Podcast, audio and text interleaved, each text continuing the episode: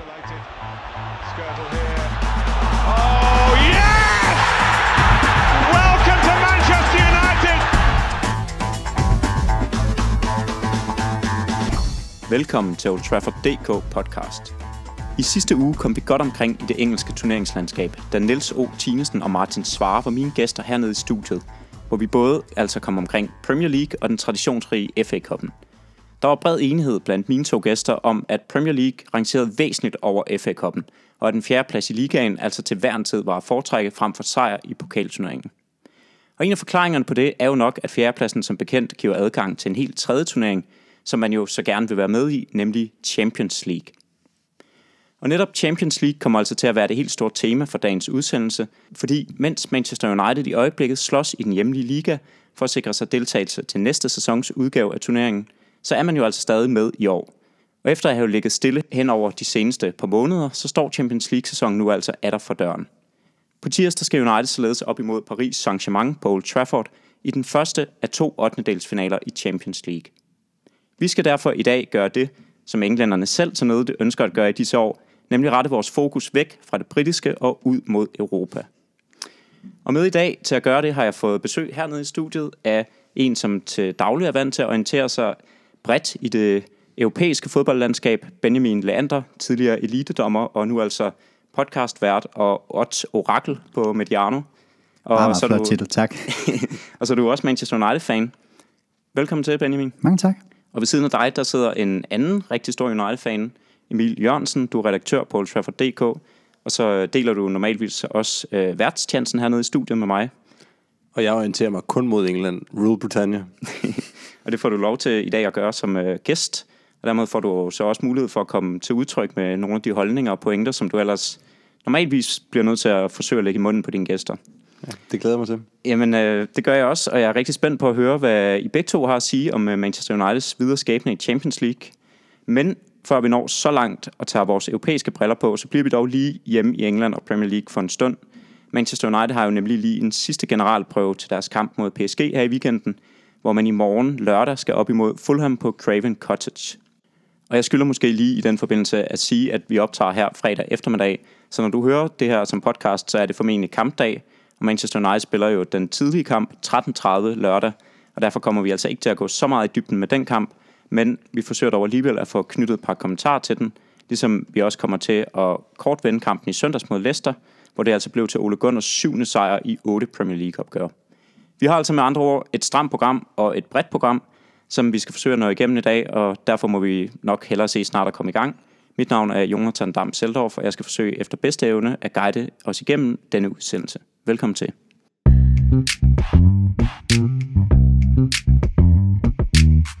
Benjamin, hvis jeg starter hos dig. Øhm, først og fremmest så bliver jeg lige nødt til at sige tillykke med din og jeres flotte nominering i Mediano. I var jo Tusind nomi- tak. nomineret til en Sula Award i kategorien Bedste Lyd. En awardceremoni, som løb af staben i går aftes, var det ikke rigtigt? Helt korrekt. Og øhm, jeg har kunne læse mig frem til, at det jo desværre ikke blev til, til en sejr i, øh, i kategorien, men, øh, men det var også et, et meget øh, fint felt, I, øh, I var i og, og op imod, og går ud fra øh, et kæmpe øh, skulderklap og blive nomineret til så eftertragtet en pris. Helt sikkert. Altså, vi var op mod øh, noget, der minder om Paris Saint-Germain og Manchester City i forhold til DR, og mm. hvad de når ud til at lytte. Øh, Så jeg tror egentlig inderst inde, at vi vidste godt, at vi ville aldrig komme til at vinde, fordi Mediano immer væk har formater, som bliver hørt af mellem 15 og 20.000, når det sådan går rigtig højt, og hvor jamen, alene Curlingklubben har været 800.000 lyttere til deres program, så vi kan godt se, at øh, altså, det var lille Mediano, der havde fået en, øh, en plads i det fine selskab, og bare det at, at blive nævnt og, og, og, få opmærksomheden, tror jeg var, altså kan jeg godt sige på Medianos vegne, jeg er jo kun vært og, og ekspert derinde, men altså på hele redaktionens vegne, tror jeg godt, jeg kan sige, at det var, det var fedt at vide, at der er nogen, der går og lægger mærke til det, vi laver, og fordi vi lidt gør det på vores egen måde, kan man sige. Det er jo ikke sådan traditionel fodbolddækning, uden at skulle sætte sig selv op på en kæmpe hest og sige, at, at det vi gør det rigtige, men, men jeg tror, det er, det er succesparameter at, øh, at kunne gøre noget anderledes og, og få at vide, at, at folk skulle godt kan lide øh, det, de hører. Det er i hvert fald en, øh, en sindssygt sej bedrift, synes jeg. Hvad, hvad er det, du tror, at I har ramt øh, med Mediano som medie? Jeg tror, der sidder mange derude, og måske, og det skal ikke udvikle sig til sådan noget Viasat bashing, øh, eller, eller andre medier, andre øh, medier her, bashing, men bare sådan set, at, jamen, jeg tror, der, altså podcast lytter er jo et segment, som har tid til at sætte sig ned og høre en grundig analyse, og ikke er begrænset af altså tv-mediet, hvor du har, altså, jamen, du har bare fire minutter, inden du går på reklamer, og så skal der altså bare gå hurtigt. TV kan noget enestående, podcast kan noget andet, øh, og der tror jeg, at, at Mediano har et format, som, som går på, at jamen, hvis, hvis folk vil høre en times taktisk nørderi om, hvordan det er gået Ole Gunnar i de, i de første øh, par måneder på Trafford, så er der tid til det hos Mediano, og det er der bare ikke i en tv-optakt, hvor vi altså også lige skal forbi rapporter på, øh, Paul Trafford, at vi skal have en, en fanreaktion hister her og sådan noget. Så, så jeg tror, det er det, det, det bliver niche, og det bliver meget nørdet øh, i de rette doser, for det skal heller ikke være sådan noget. Altså fodbolddækning kan også blive utrolig højpandet, øh, og, og det er ikke det, vi prøver på. Men, men det der med at ramme ned i, i noget nyt og noget spændende, det tror jeg er det, der har appelleret rigtig godt til, til både øh, høj og lav og tyk og tynd. Og det forsøger vi jo også øh, efter bedste evner at gøre hernede i studiet øh, med et øh, endnu øh, mere nicheområde, kan man godt sige. I kommenterer jo vidt og bredt på diverse forskellige øh, ligaer og klubber, øh, hvor vi hernede i podcasten forsøger at holde det meget fokuseret på Manchester United. Øhm, og det får du så også lov til i dag, og jeg har øh, kunnet notere mig, at du jo også er Manchester United-fan, har en forkærlighed for klubben. Øhm, hvor længe har du egentlig været Manchester United-fan? Jeg tror faktisk godt, vi kan pinpointe til at sige, at det bliver altså sådan en ret specifik dato, 4. marts 95, da vi slår 95. Ipswich med 9-0 på fem gange uh, Andy Cole så tror jeg alligevel, at du øh, faktisk tager rekorden hernede for ja. at være den øh, fan, der har fulgt klubben i længst tid. jeg den plejer, tager jeg gerne på jeg, mig. Jeg plejer selv at sige, at jeg har fulgt klubben siden 98. Øhm, så, øhm, så jeg er spændt på at, at høre, hvad, hvad, hvad dine betragtninger omkring Manchester United er i dag. Øhm, men øh, var, var det den kamp, der så fik øh, dig til at kaste din kærlighed på klubben i sin tid, eller var det noget større, der fik dig til ligesom at, at holde med Manchester United frem for alle de andre fodboldklubber? Det var det, der åbnede øjnene og sige, hold da op, et hold, der vinder 9-0, det må godt nok være specielt, og, og jeg kunne købe forstå, at vi havde en dansk målmand på kassen, og så synes jeg, at, at at både Andy Cole og Mark Hughes, der spillede på toppen, var nogle herlige typer, ligesom uh, Gary Pallister, Steve Bruce, Ryan Giggs på kanten, uh, Brian McClare, Andrej Kanchelskis og så videre. Altså, det var sådan, altså, der blev det helt klart vækket. Altså, jeg var syv år dengang, så altså, det var sådan meget nyt, og, og var var startet til fodbold, tror jeg, et år fra inden, og var stadigvæk øh, rend, naivt rendt rundt ude i marken og fik jeg så Peter Schmeichel som den her altså, ikon, øh, heltefigur. For når jeg skulle også ind og stå på mål, øh, hvilket jeg gjorde, indtil jeg fandt ud af, at jeg nok ikke blev den næste Peter Schmeichel, så blev jeg så fodbolddommer i stedet for. Øh, men, men det var der sådan, altså kærligheden til fodbold startede. Altså jeg vidste godt, der var noget, der hed fodbold, og jeg har efter sigende også set, at vi vandt EM i 92. Jeg kan ikke huske altså, så meget som to sekunder af det, hverken på banen eller fejringerne bagefter. Jeg har været fire år dengang, så måske det er meget naturligt, men men United er min, min første kærlighed, øh, i, i hvert fald i, sådan, i, i sportslig forstand, og, og, og det, det var der, det sådan tog fart, og så med hele Peter Schmeichel æraen så var det dejligt nemt, og at det så gik fra at hedde Andy Cole og Mark Hughes til at hedde øh, Andy Cole og Dwight York senere. Øh, altså, der er så mange af de her spillere, hvor det er jo ikke, det er jo ikke one club players, legends, med undtagelse af Ryan Giggs selvfølgelig, men, men der har bare været så mange af dem, hvor jeg synes, at, at United DNA'et er så forbandet specielt. Øh, jeg har også haft en stor forkærlighed, og har det stadigvæk for Real Madrid, mm. men på en helt anden måde, hvor det er nemmere at slippe kærligheden til dem øh, i takt med, hvordan penge bliver større og større, hvordan det sådan udvikler sig til et, et football manager-spil, hvor du hentede den ene stjernespiller efter den anden. Øh, så, men, men United har altid været den der sådan ene ægte kærlighed, hvor som fodbolddommer har jeg også måttet lægge, lægge til os forhold på hylden, fordi jeg jo skal være neutral, øh, både før, under og efter kampene. Øh, men, men kærligheden til United startede dengang og, og er stadigvæk utrolig trofast i dag. Om end, jeg må sige, at den har virkelig været udfordret under, øh, under Jose Mourinho. Jeg har en søn på, mm. øh, på to og et halvt år, som selvfølgelig har fået sin første United-trøje, og er opdraget til, at vi rigtig godt kan lide United, øh, og når dem fra Anfield spiller, så er vi ikke så glade. Øh, men der er jeg sådan, der er jeg siddet og tænkt sådan, hvorfor skal jeg, altså, hvad kan jeg gøre for at overbevise ham om, at når han nu er faldet ned fra månen, som han nogle gange er i en alder af to år, hvordan skal jeg så overbevise ham om, at selvfølgelig skal du skal holde med Manchester United under Jose Mourinho? Hvordan, hvordan overbeviser jeg dig med det? Hvis jeg selv var faldet ned fra månen, vil jeg sige, selvfølgelig skal man da ikke holde med et hold, der har sådan en, en, en sær krukke som manager, og som virker til at, at kunne spille til meget mere, end de egentlig gør. Og derfor det er sådan hele præmissen for udsendelsen her, det er sådan en stor jeg ved ikke, om det er en hyldest til Ole Gunnar, fordi han er også blevet begunstiget med et nemt kampprogram, men det er mm. bare, jeg synes, det er så dejligt at se United DNA i, øh, i, i truppen igen, personificeret af Ole Gunnar og Mike Phelan. så det er blevet nemmere for øh, at overbevise dig selv, såvel som din søn, om at øh, Manchester United er en klub, der er værd at holde med under Ole Gunnar Solskjaer.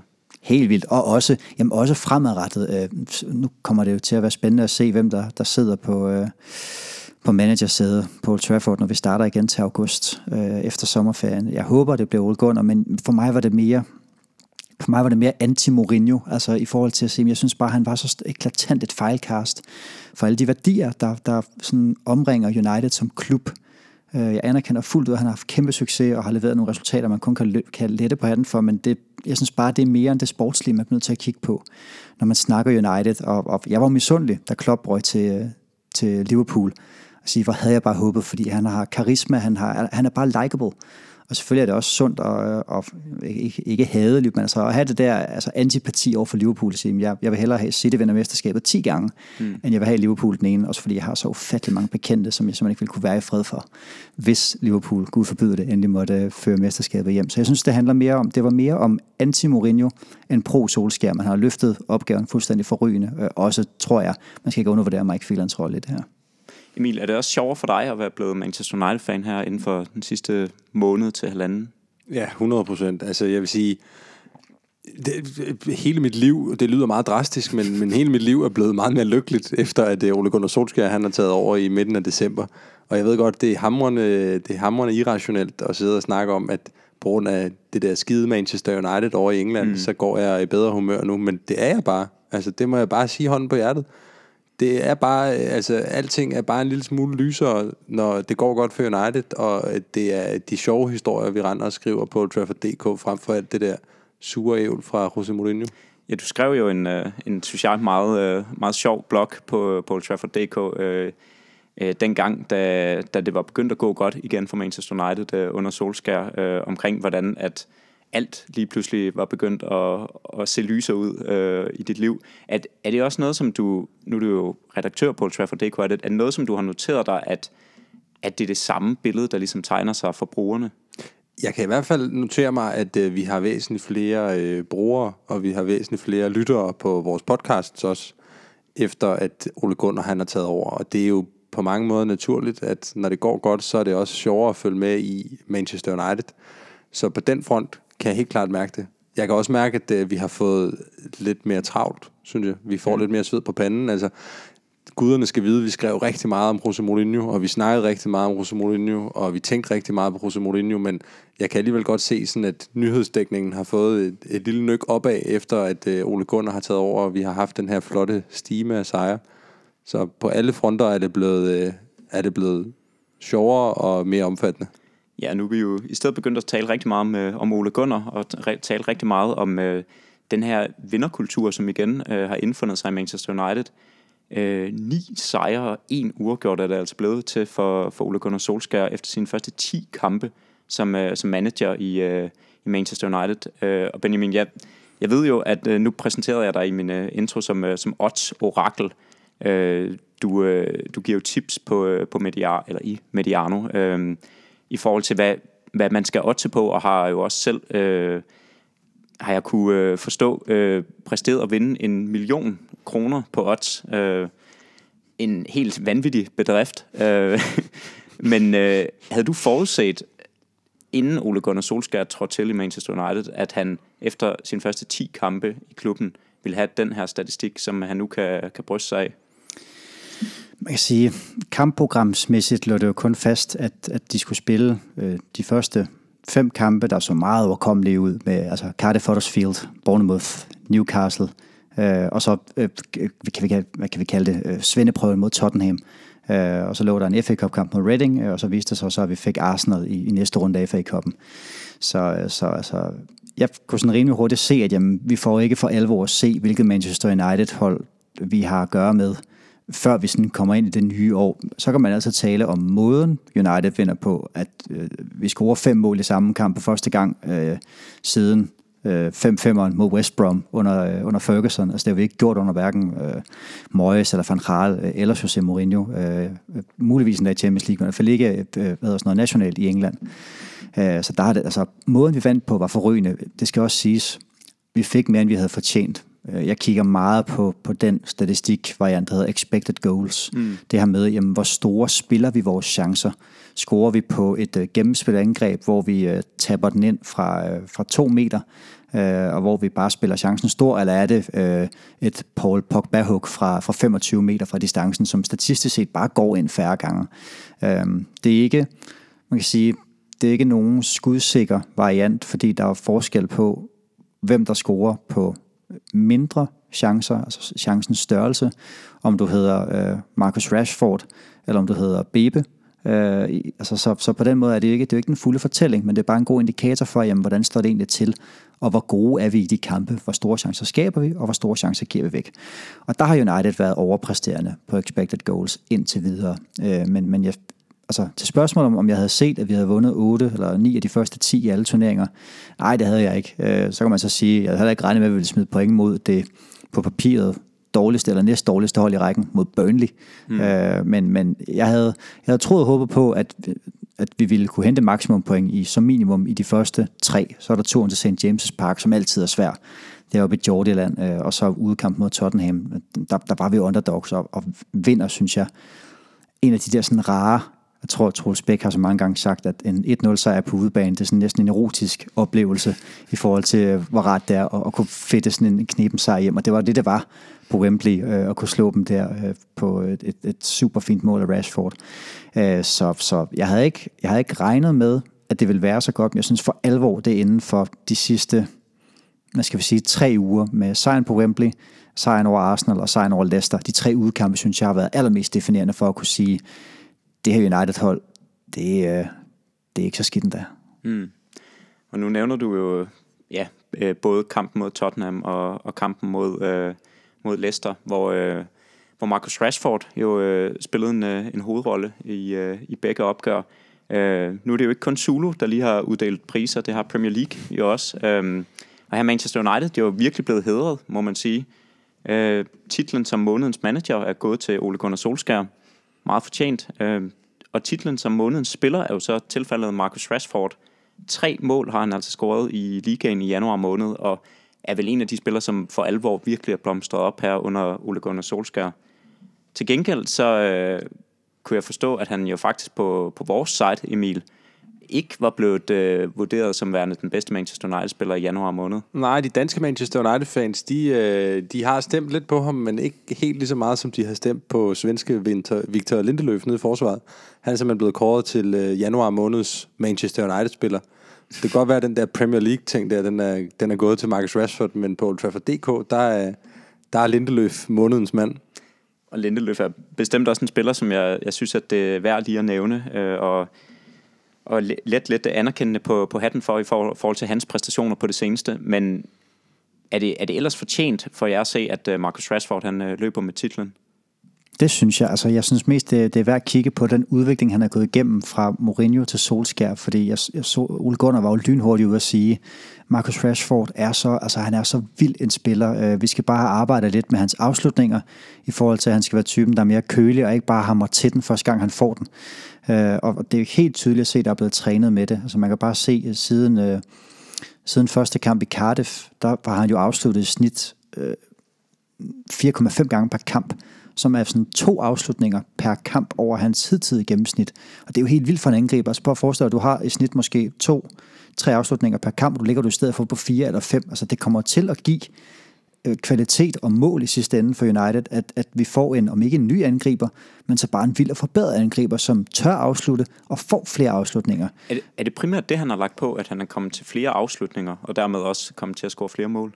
Altså, nu skal jeg ikke sidde og lege per frimand med, med gule trekanter og cirkler og spotlights ned fra oven, så, så det taktiske vil jeg hellere overlade til dem, der sådan for alvor ved noget om det. Men jeg synes, det har været, altså i de, de kampe, jeg har set, som har været øh, alt undtagen, øh, det bliver nærmest to 1 over Brighton, som er de få kampe, jeg ikke lige har fået set. Øh, men, men, men i de øvrige opgør, synes jeg, at, at det har været tydeligt at se, at han, altså, det har måske også været noget med selvtillid, og at, at der har været meget selvtillid, der er blevet pillet ud af utrolig mange spillere under José Mourinho, altså hele den her famøse seance til Paul Pogba, hvor han kommer glad ind til træning og vil give hånd med Mourinho, og Mourinho kigger på ham, som om han er en, øh, en, en phoner fra, øh, fra Red Barnet, som kommer og spørger ham, om han virkelig vil meldes til en eller anden ordning. Øh, synes jeg, der, så på den konto er der utrolig mange som spillere, som det er jo sådan lidt det farligt at drage paralleller fra Premier League til Superligaen. Det er lidt sjovere at lave den omvendte, men det er det samme, man har set op i OB, hvor de fyre Morten Vihorst spiller røvsyg fodbold, øh, ansætter øh, Jakob Friis i stedet for, og så hammer det jo bare ind med både Kasper Kusk og Lukas Andersen. Så, så det kan virke mærkeligt i 2019, hvor moderne fodbold er så vildt, og vi bruger så mange penge på scouts og analyser og, og, og specialtrænere, men i gang imellem er det altså bare sådan en hånd på skulderen og et du er god nok, og uden at jeg sådan har været på Carrington øh, 24 timer i døgn, så tror jeg bare, at, at en ung spiller som Marcus Rashford får at vide, prøv at du er god til det, du laver, og nu skal du bare sparke mænd. En hånd på skulderen og et øh, opmuntrende, du skal bare sparke bolden ind. Tror du også, at det er det, som har gjort forskellen for, for Rashford, Emil? Det tror jeg i hvert fald, man kommer rigtig langt med, men jeg er tilbøjelig til at være mere enig i Benjamins første øh, analyse med, at han kommer frem til flere chancer. Altså, jeg tror primært, det er det. Det handler også om, at han har selvtid. Man kan se det, han strutter af selvtid. Den der, han sparker ind mod Leicester i den seneste kamp, hvor han har et fantastisk first touch, og sparker den iskoldt ind bag Kasper Michael. Den tror jeg måske ikke, han havde scoret på for en måned siden, og det er meget teoretisk, ikke? det kan man nemt sidde og sige, men noget, der måske understøtter den teori lidt, det er, at jeg synes jo faktisk ikke, at Marcus Rashford, han er blevet en klinisk afslutter endnu. Han er måske på vej til at blive en klinisk afslutter, men det her med, at det nogle gange bliver hævet frem, prøv at se det her mål, Rashford han scorer, han er virkelig blevet en klinisk afslutter. Det har jeg hørt i flere af de der optagsprogrammer i tv. Det synes jeg faktisk ikke, fordi hvis man kigger på det, han brænder stadigvæk store chancer. Altså, fire minutter før han scorer det der mod, mål mod Leicester, har han et hovedstød, som man måske godt kunne forvente en angriber hætter ind, eller i hvert fald rammer målet på, mod øh, Burnley i den kamp. Vi spiller 2-2. Kunne kampen have set fuldstændig anderledes ud, hvis han havde scoret på den store chance, han havde i første halvleg. Så jeg synes ikke, han er der endnu, hvor man, hvor man kigger på ham og tænker, at det her det er den koldeste angriber i hele Nordengland, men han er godt på vej. Og han er jo i hvert fald også øh, den første spiller i Manchester United siden 2016, øh, december måned godt nok, øh, som har vundet prisen. Øh, sidst øh, der var en United-spiller, der vandt prisen, var det nemlig Zlatan Ibrahimovic. Øh, men udover Rashford, hvilke spillere vil I så pege på, som værende nogle af dem, der blomstrede op sådan for alvor under Solskjaer? Altså, jeg, jeg synes ikke, man kan komme udenom, at øh, Paul Pogba han skal nævnes. Og det handler lige så meget om, hvad Paul Pogba han kom fra, da Ole Gunnar Solskjaer han tog over. Fordi Paul Pogba han kom fra en periode, hvor han nærmest var blevet, øh, han var blevet vraget. Han startede de fleste af kampene på bænken. Han virkede fuldstændig apatisk, når han kom ind på banen. Han havde meget mere fokus på alle mulige ligegyldige ting uden for banen. Og jeg var en af dem, der var ret skeptisk omkring, altså skal han overhovedet have, altså skal vi, skal vi bare glemme alt det her lort, han har rent og lavet i Mourinho's sidste tid, hvor jeg oplevede ham som værende destruktiv for hele holdet, mm. og egoistisk på mange områder. Men jeg må også bare altså, øh, anerkende, at han har saftsus med været god, siden Ole Gunnar han tog over. Altså han har jo faktisk i Premier League i hvert fald scoret flere mål, eller lige så mange mål som øh, Marcus Rashford. Han har så bare krydret det med, med fem assists også. Han, så har han selvfølgelig også bare straffespark, men, men, men han har været, altså, han har været en motor på det her Ole Gunners Manchester United-hold, ligesom Ole Gunnar havde sagt, han skulle være. Og hvis der var en anden end Marcus Rashford, der skulle have været månedens spiller i Premier League, så synes jeg, det skulle have været Paul Pogba. Så vores brugere på Trafford.dk er, er helt væk. Ej, det, det får du mig ikke til at sige i radioen, Jonsson, men... uh... I forhold til at pege på Victor Lindeløf. Nej, men jeg synes med Victor Lindeløf er det lidt anderledes, fordi jeg synes egentlig ikke, at Lindeløf er blevet... Jo, hele Uniteds hold er blevet løftet af Ole Gunnar kommet ind, men jeg synes, han var inde i den gode steam, inden Ole Gunnar kom. Jeg synes faktisk, Lindeløf var begyndt at præstere rimelig godt for øh, Mourinho allerede i november måned. Det var som om, jeg var over at se den kamp mod Crystal Palace, hvor de spiller 0-0, hvor Lindeløf han blev fremhævet på alle sociale medier efter kampen, fordi han vinder en sprintduel med øh, Crystal Palace indskiftet øh, Jordan Ayew i overtiden, selvom Lindeløf han har en, en fiberspringning. Og øh, jeg ved ikke, om det var opmærksomheden, der blev rettet mod Lindeløf efter den episode, eller hvad det var, men jeg, jeg synes, siden da har han egentlig præsteret på et kontinuerligt rigtig højt niveau. Er han også en af de spillere for, for dig se, Benjamin, som, som har løftet sit, uh, sit niveau uh, her den seneste periode for Manchester United? Det er det. Jeg, jeg vekslede faktisk lidt mellem, om jeg skulle fremhæve ham, så jeg er glad for, at Emil gjorde det, fordi jeg havde tænkt mig at fremhæve uh, André Herrera. Uh, jo sådan lidt en, en, hvad skal vi kalde ham? Jeg vil gå så langt som at kalde ham for en antihelt, men jo sådan lidt en spiller, da vi henter ham i Bilbao, der er han jo, altså, jeg, jeg tror, vi måske var flere, der følte os lykkelige for at sige, åh, oh, er, er, er vi nået der til, at, at selv efter øh, bossens stop, så kan vi stadigvæk tiltrække spillere som andre Herrera, og der bliver også betalt. Altså, vi ligger imod væk noget, der minder om 300 millioner for ham øh, på toppen af tilværelsen. Han kommer til inden sæsonen 14-15 starter, øh, hvor han jo er altså 25 år gammel på toppen af tilværelsen og det hele. Jeg tror bare ikke rigtigt, at der er nogen, der sidder og føler, at vi sådan har fået det optimalt ud af ham, udvikler sig mere og mere til en marginalspiller, i særdeleshed sidste sæson, hvor han altså, der har flere starter på bænken, end han har på banen, og, og, i år var det bare heller ikke rigtig godt. Jeg synes ligesom sådan, det blev personificeret, hvor meget det gik ned ad bakke at sige, altså han var vel, om ikke den dårligste, så tæt på det, vi tager 0-3 til Tottenham i den første øh, kamp, hvor det bare så, det så super sløjt ud. Øhm, eller den første kamp i sæson, hvor han starter, øh, hvor vi tager 0-3 der. Øh, og så er det sådan, så får han jo igen lidt tillid. Øh, der er sådan lidt småskabanker, men der er også flere bænkoptrædende.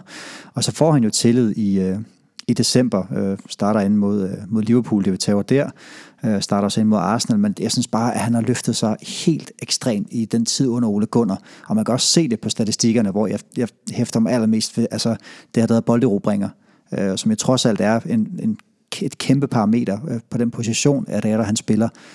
Altså han har i den periode, i de sidste seks kampe, under, øh, under Solskjær ligger han på på 35 eller 40 bolderobringer, øh, som er et helt voldsomt snit. Det er fem mere, end, øh, end Golo Kanté har i Chelsea i samme periode, og det er altså en kamp mere for Kanté øh, at spille. Øh, han ligger over Fernandinho, han ligger altså over Casemiro. Der er sådan, altså, jeg siger ikke, at vi skal have ham derop, men jeg synes bare, det siger så utrolig meget for ham, at han, han er i den der rolle igen, hvor vi gerne vil have ham. Øh, og det er jo sådan lidt det, der er hele, altså det hele, det klapper bare for United lige nu, øh, i forhold til, Herrera er god til det, han er god til, øh, Marcus Rashford får vi øh, fintunet lidt, sådan, så han kommer frem til flere afslutninger. Og som Emil rigtig siger, at han er ikke i nærheden af at være øh, altså, kold som vinterdag i Rusland endnu. Men tænk, hvad det kan blive til. Så det er mere sådan potentialet i det her United-hold. Fordi jeg har jo måttet leve længe med i illusionen under Jose Mourinho at sige, jamen, beklager, jeg går meget op i styrkeforhold og sige, at styrkeforholdsmæssigt er United bare nede på at være det 6. bedste hold i Premier League. Vi er stadigvæk en del af Big Six, som jo er, altså, det er blevet udvidet fra Big Four til nu at tælle seks hold i toppen, altså City, Liverpool, Chelsea, Arsenal, øh, også Tottenham, og sige, vi er bare ret klar sekser på den konto, og det, det, det er sgu hårdt at vende sig til, når du har været med på toppen, har set øh, CL-triumf, har set mesterskaber på stribe, pokaler, øh, attraktiv fodbold under Ferguson, alle de her fede ting, så har skulle omstille sig til nu, som jeg sagde, hvorfor er det egentlig, jeg skal sige til min søn, at han skal holde med United, når en ting er, at vi ikke vinder længere, herregud, det kan man jo ikke definere øh, klubkærlighed til, men måden vi spiller på, måden Jose Mourinho, om ikke trækker os ned i sølet, så i hvert fald sørger for klart mere negativ øh, omtale end positiv. Så jeg synes, øh, jeg anerkender fuldt ud, at, øh, at Pogba det var det åbenlyse valg, så ham vil jeg ikke tage med, men mm. Lindeløf har været rigtig, rigtig solid. Men jeg synes også, at andre Herrera, som blev hentet som den her, jeg vil ikke gå så langt som at kalde ham for en galactico, i forhold til, hvad Real kalder deres, men det var jo sådan lidt at sige periode med, altså, Andre Herrera, Di Maria, nu, nu skulle der ske noget. Øh, og Di Maria var et kæmpe flop i den forstand, det blev til den ene sæson. Men der synes jeg bare, at Andre Herrera begynder at ligne den spiller, vi hentede til formålet i 2014. Og hvis jeg lige hurtigt må, må tilføje en, en, en sidste en, fordi det fantastiske er jo, at vi kan jo nærmest snakke om jamen, rigtig, rigtig mange forskellige spillere, som har løftet deres niveau under solskær, men jeg vil også godt lige bare kippe lidt med et serbisk flag, fordi den største bedrift sådan rent trænermæssigt er jo måske, at han har fået Nemanja Matic i gang. Altså den mest udskældte spiller på, øh, på det tidspunkt, vi var i omkring december, hvor Mourinho han blev fyret, hvor alle jo var, altså var klar til at sparke Matic med, hvis det var en mulighed har virkelig løftet sit spil og har fundet frem til noget af det allerbedste, han viste i sin første sæson. Altså den eneste spiller, man efterhånden kan savne, at Ole Gunnar får i gang. Og jeg ved godt, det var ikke spørgsmålet, men det er jo efterhånden uh, Alexis Sanchez. Hmm. Vores chilener fra Arsenal, som vi måske kommer ind på senere igen. Vi, vi kommer måske ind på, på Alexis Sanchez senere, øh, men i hvert fald så øh, for nu bliver vi lige i, øh, i de positive toner, øh, og og fokusere på, at, øh, eller hæfter os ved, at, øh, at Ole Gunnar Solskjaer har, har fået rigtig mange Manchester United-spillere øh, i gang igen. Man har er kommet ind i en, en vendende stime. Hvilken karakter vil I egentlig give Solskjaer for det arbejde, han har udført indtil videre? Altså, jeg er jo sådan meget, jeg kan godt lide øh, en avis som L'Equipe i Frankrig uddeler jo, øh, de har en skala, der hedder 1-10, og 10-tallet, jeg tror, det er blevet givet, er det blevet givet 10 gange på rigtig, rigtig, rigtig mange år. Altså det er den helt ekstraordinære. Det er jo så primært henvendt kampe 90 minutter. Lars Windfeldt har fået den i en kamp for AGF mod Nantes, hvor han øh, ja, havde noget. Han fik David Rea til at ligne en hullet i, i forhold til, hvor mange redninger han havde. Øhm, og de har givet det til Neymar i en kamp, hvor han scorede fire gange. Så, så hvis man sådan skal tage den vej op og sige, jamen, Ole Gunnar har jo ikke præsteret noget helt og aldeles ekstraordinært. Lad os hæfte os ved det øh, overkommelige kampprogram, vi starter med, og så sige øh, kæmpe pluskarakter for at vinde på Wembley, vinde på Emirates, øh, og trods alt også at vinde på King Power Stadium, som ikke er noget rart sted at komme for nogen. Øh, generelt er Leicester ikke noget rart hold at få besøg af overhovedet. Det tror jeg både City og, og Liverpool kan skrive under på. Så, så hvis vi sådan kører en øh, nu 12 12-talsskalaen så populær, også med, med, med markant yngre mennesker end jeg er. Jeg kommer fra den sidste årgang i gymnasiet med, hvor man kørte fra, fra 0 til 13. Øh, så, så jeg synes, han skal have et, øh, et helt øh, og dels fortjent tital, og det er mere sådan for, altså man kan sige, 9 sejre en uafgjort, kan man sige, det havde været dejligt nemt at give ham 12, og sige, selvfølgelig, der er positive vinde og positive omtagelser, selvfølgelig skal han have topkarakter. Jeg synes, jeg mangler, jeg mangler den endegyldige styrkeprøve og måden at vinde på. Jeg siger ikke, det var ufortjent. Vi vandt øh, på Wembley, øh, og vi vandt på, øh, på Emirates på nogen måde. Men det har ikke været sådan, så altså, jeg synes jo for eksempel, øh, Leicesters indsats mod Liverpool var til et 12-tal, fordi vi kan sige, wow, at tage til Anfield og stå med en følelse, hvor Kasper Schmeichel bagefter siger, øh, ja, jeg står sådan med en magefølelse, hvor vi skulle have vundet i dag. De dominerede jo Liverpool. Vi har ikke domineret nogen endnu. Men, men altså kæmpe tital for, øh, for, for sejrene, og også for den her never say die attitude, som altså 0-2 mod Burnley. Øh, jeg havde allerede sådan i mit, øh, i mit manuskript til Mediano næste dag skrevet, så gik den ikke længere for Ole Gunnar første nederlag i sæsonen, øh, og bang, fem minutter senere, så, så har vi fået det der point. Mm. Og der var heller ikke ret meget, altså der var ikke noget José-time under Mourinho, altså Moyes time, noget vil jeg aldrig nogensinde operere med. nu fik vi den første Ole Gunnar time, og lad det endelig være være forløberen til en, en pokkers masse overtidsscoringer. Det, det er bare det bedste, når man er vokset op med Ferguson. Ja, der må jeg alligevel sige, Benjamin, der synes jeg, du er lidt hård. Jeg, jeg, vil, jeg vil hoppe på den nemme løsning, så at sige, jeg synes helt klart, Ole Gunnar, han skal have et 12-tal for sin første tid som United-manager.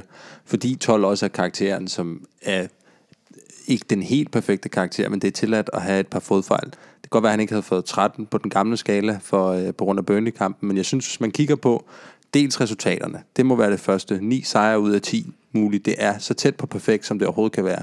Hvis man kigger på, hvad det var, han overtog, hvad det var for en, en, en tilstand, Manchester United var i, da Ole Gunnar han kom. Altså, vi snakkede jo om, jeg, jeg kan huske nogle af de podcastudsendelser, mm. vi lavede hernede lige op til ansættelsen, det var jo, altså, pessimismen stod jo malet på alle vægge, og vi snakkede om, at der var kaos både i bestyrelsen og i truppen og i trænersædet, og der må man bare sige, at han er formået ikke bare at vende øh, kurven rent resultatmæssigt, men også, og det er måske en endnu større bedrift, også sådan i forhold til humøret, i forhold til den generelle indstilling, vi har. Altså det her med, øh, du snakker Benjamin, det er, jo, det er jo lige pludselig blevet sjovt igen at være United-fan. Det er jo lige pludselig, lige pludselig glæder vi os til at se holdet spille.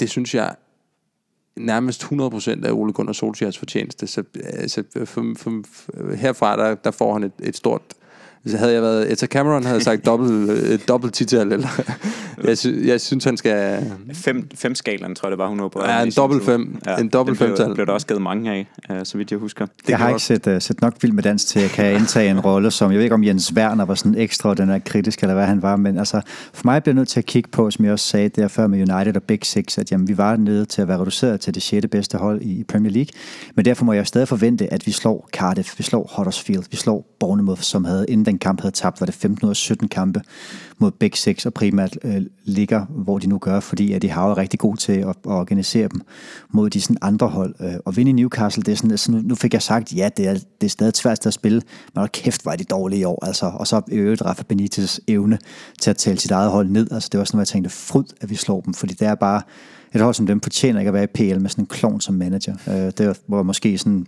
det skulle måske have været min udgangsreplik i forhold til, hvad vi kommer til senere med personlig statement, men, uh, men det så være, kom vi kan nu. komme til at gentage det senere. Men altså, fordi grund til, at jeg spørger omkring det her, er, er jo, at vi bliver ved med at snakke omkring Ole Gunnar Solskjaer, og bliver ved med at have ham til eksamen hver eneste uge, og jeg kom, bliver ved med at kommentere på ham hver eneste gang, uh, jeg sender podcasts hernede fra. Og grunden til, at vi gør det, er jo fordi, at der er den her usikkerhed omkring, hvor Manchester United er på vej hen, hvem skal tage over for, for klubben her efter sommer, hvor Ole Gunnars kontrakt jo egentlig udløber, øh, som det ser ud lige nu.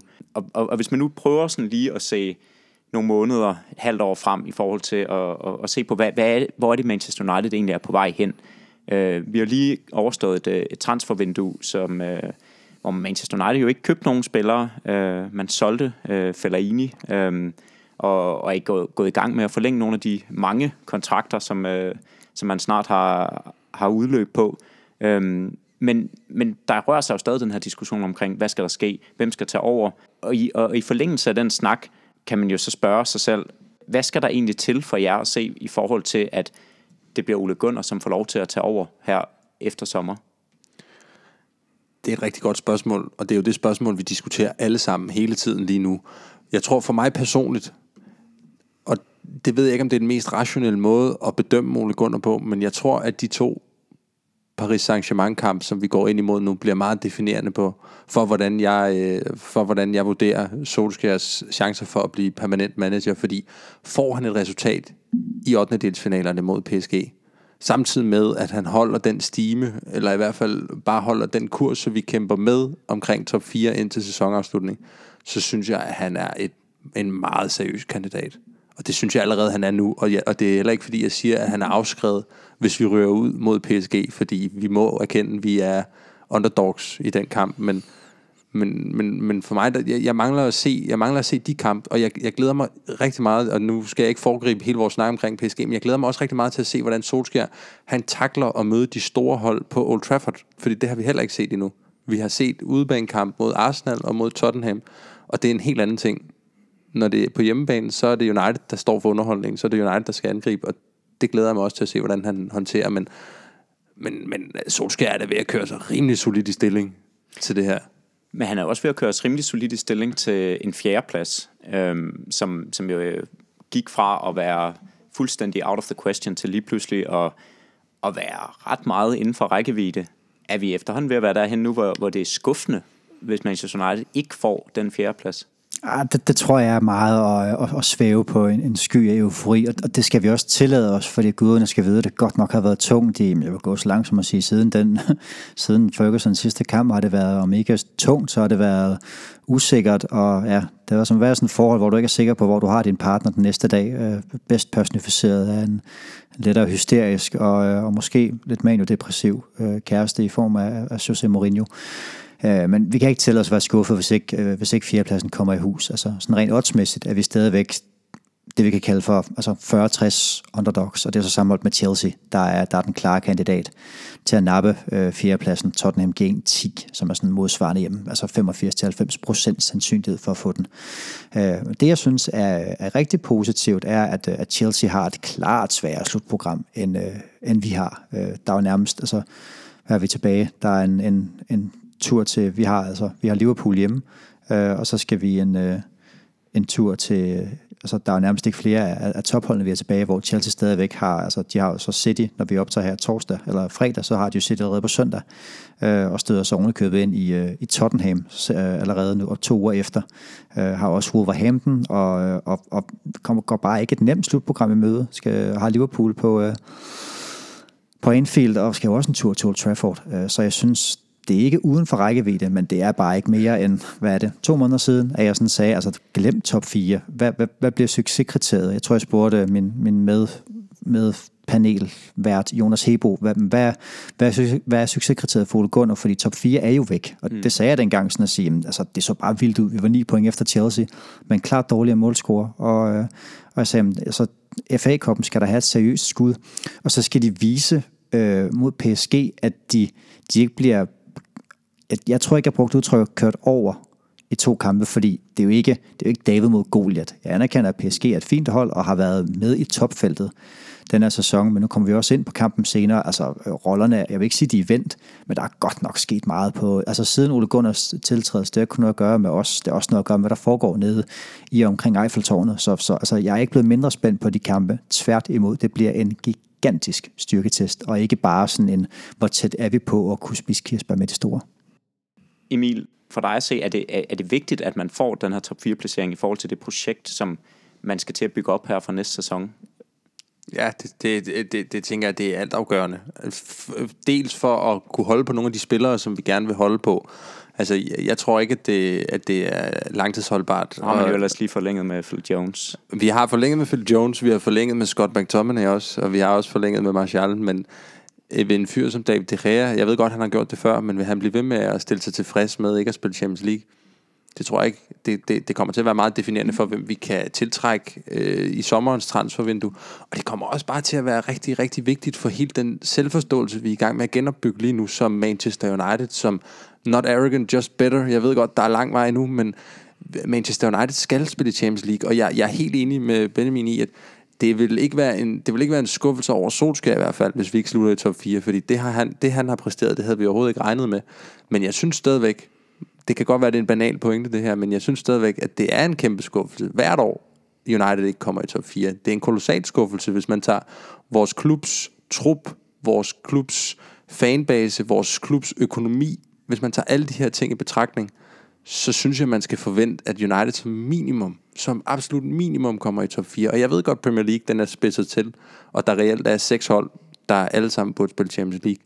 Men for mig er det en skuffelse, hver gang United kommer uden for top 4. Og det kan jeg kun bakke op omkring. Jeg tror, det er vigtigt at pointere, at der er på ingen måde tale om at strække våben og sige, at vi er jo ikke bedre end det. Men det er sådan mere det der, at der er også et stykke arbejde i forhold til at rydde op efter øh, skeletterne i skabet under Jose Mourinho. Øh, vi var jo på et punkt, hvor, altså, hvor jeg sagde, at United er 6 af Premier League, og det Wolverhampton-hold, der ligger under, det er ikke langt fra.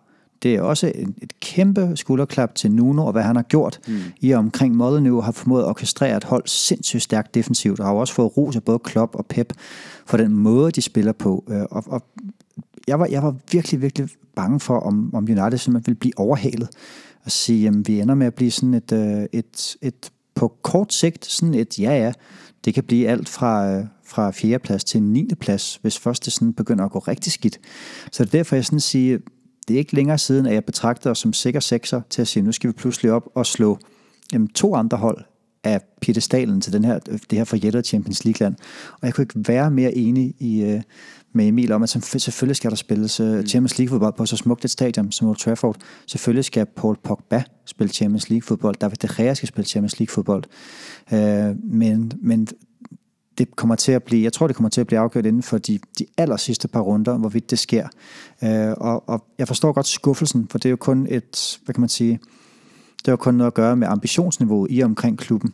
Uh, men det kommer til, altså vi kan selv afgøre det, vi lader mig ind mod Chelsea 27. april, øh, fordi vi går et forhåbentlig utrolig overkommeligt slutprogram i møde med et Huddersfield-hold og et Cardiff-hold, som forhåbentlig er rykket ned på det tidspunkt, der ikke har en skid at spille for.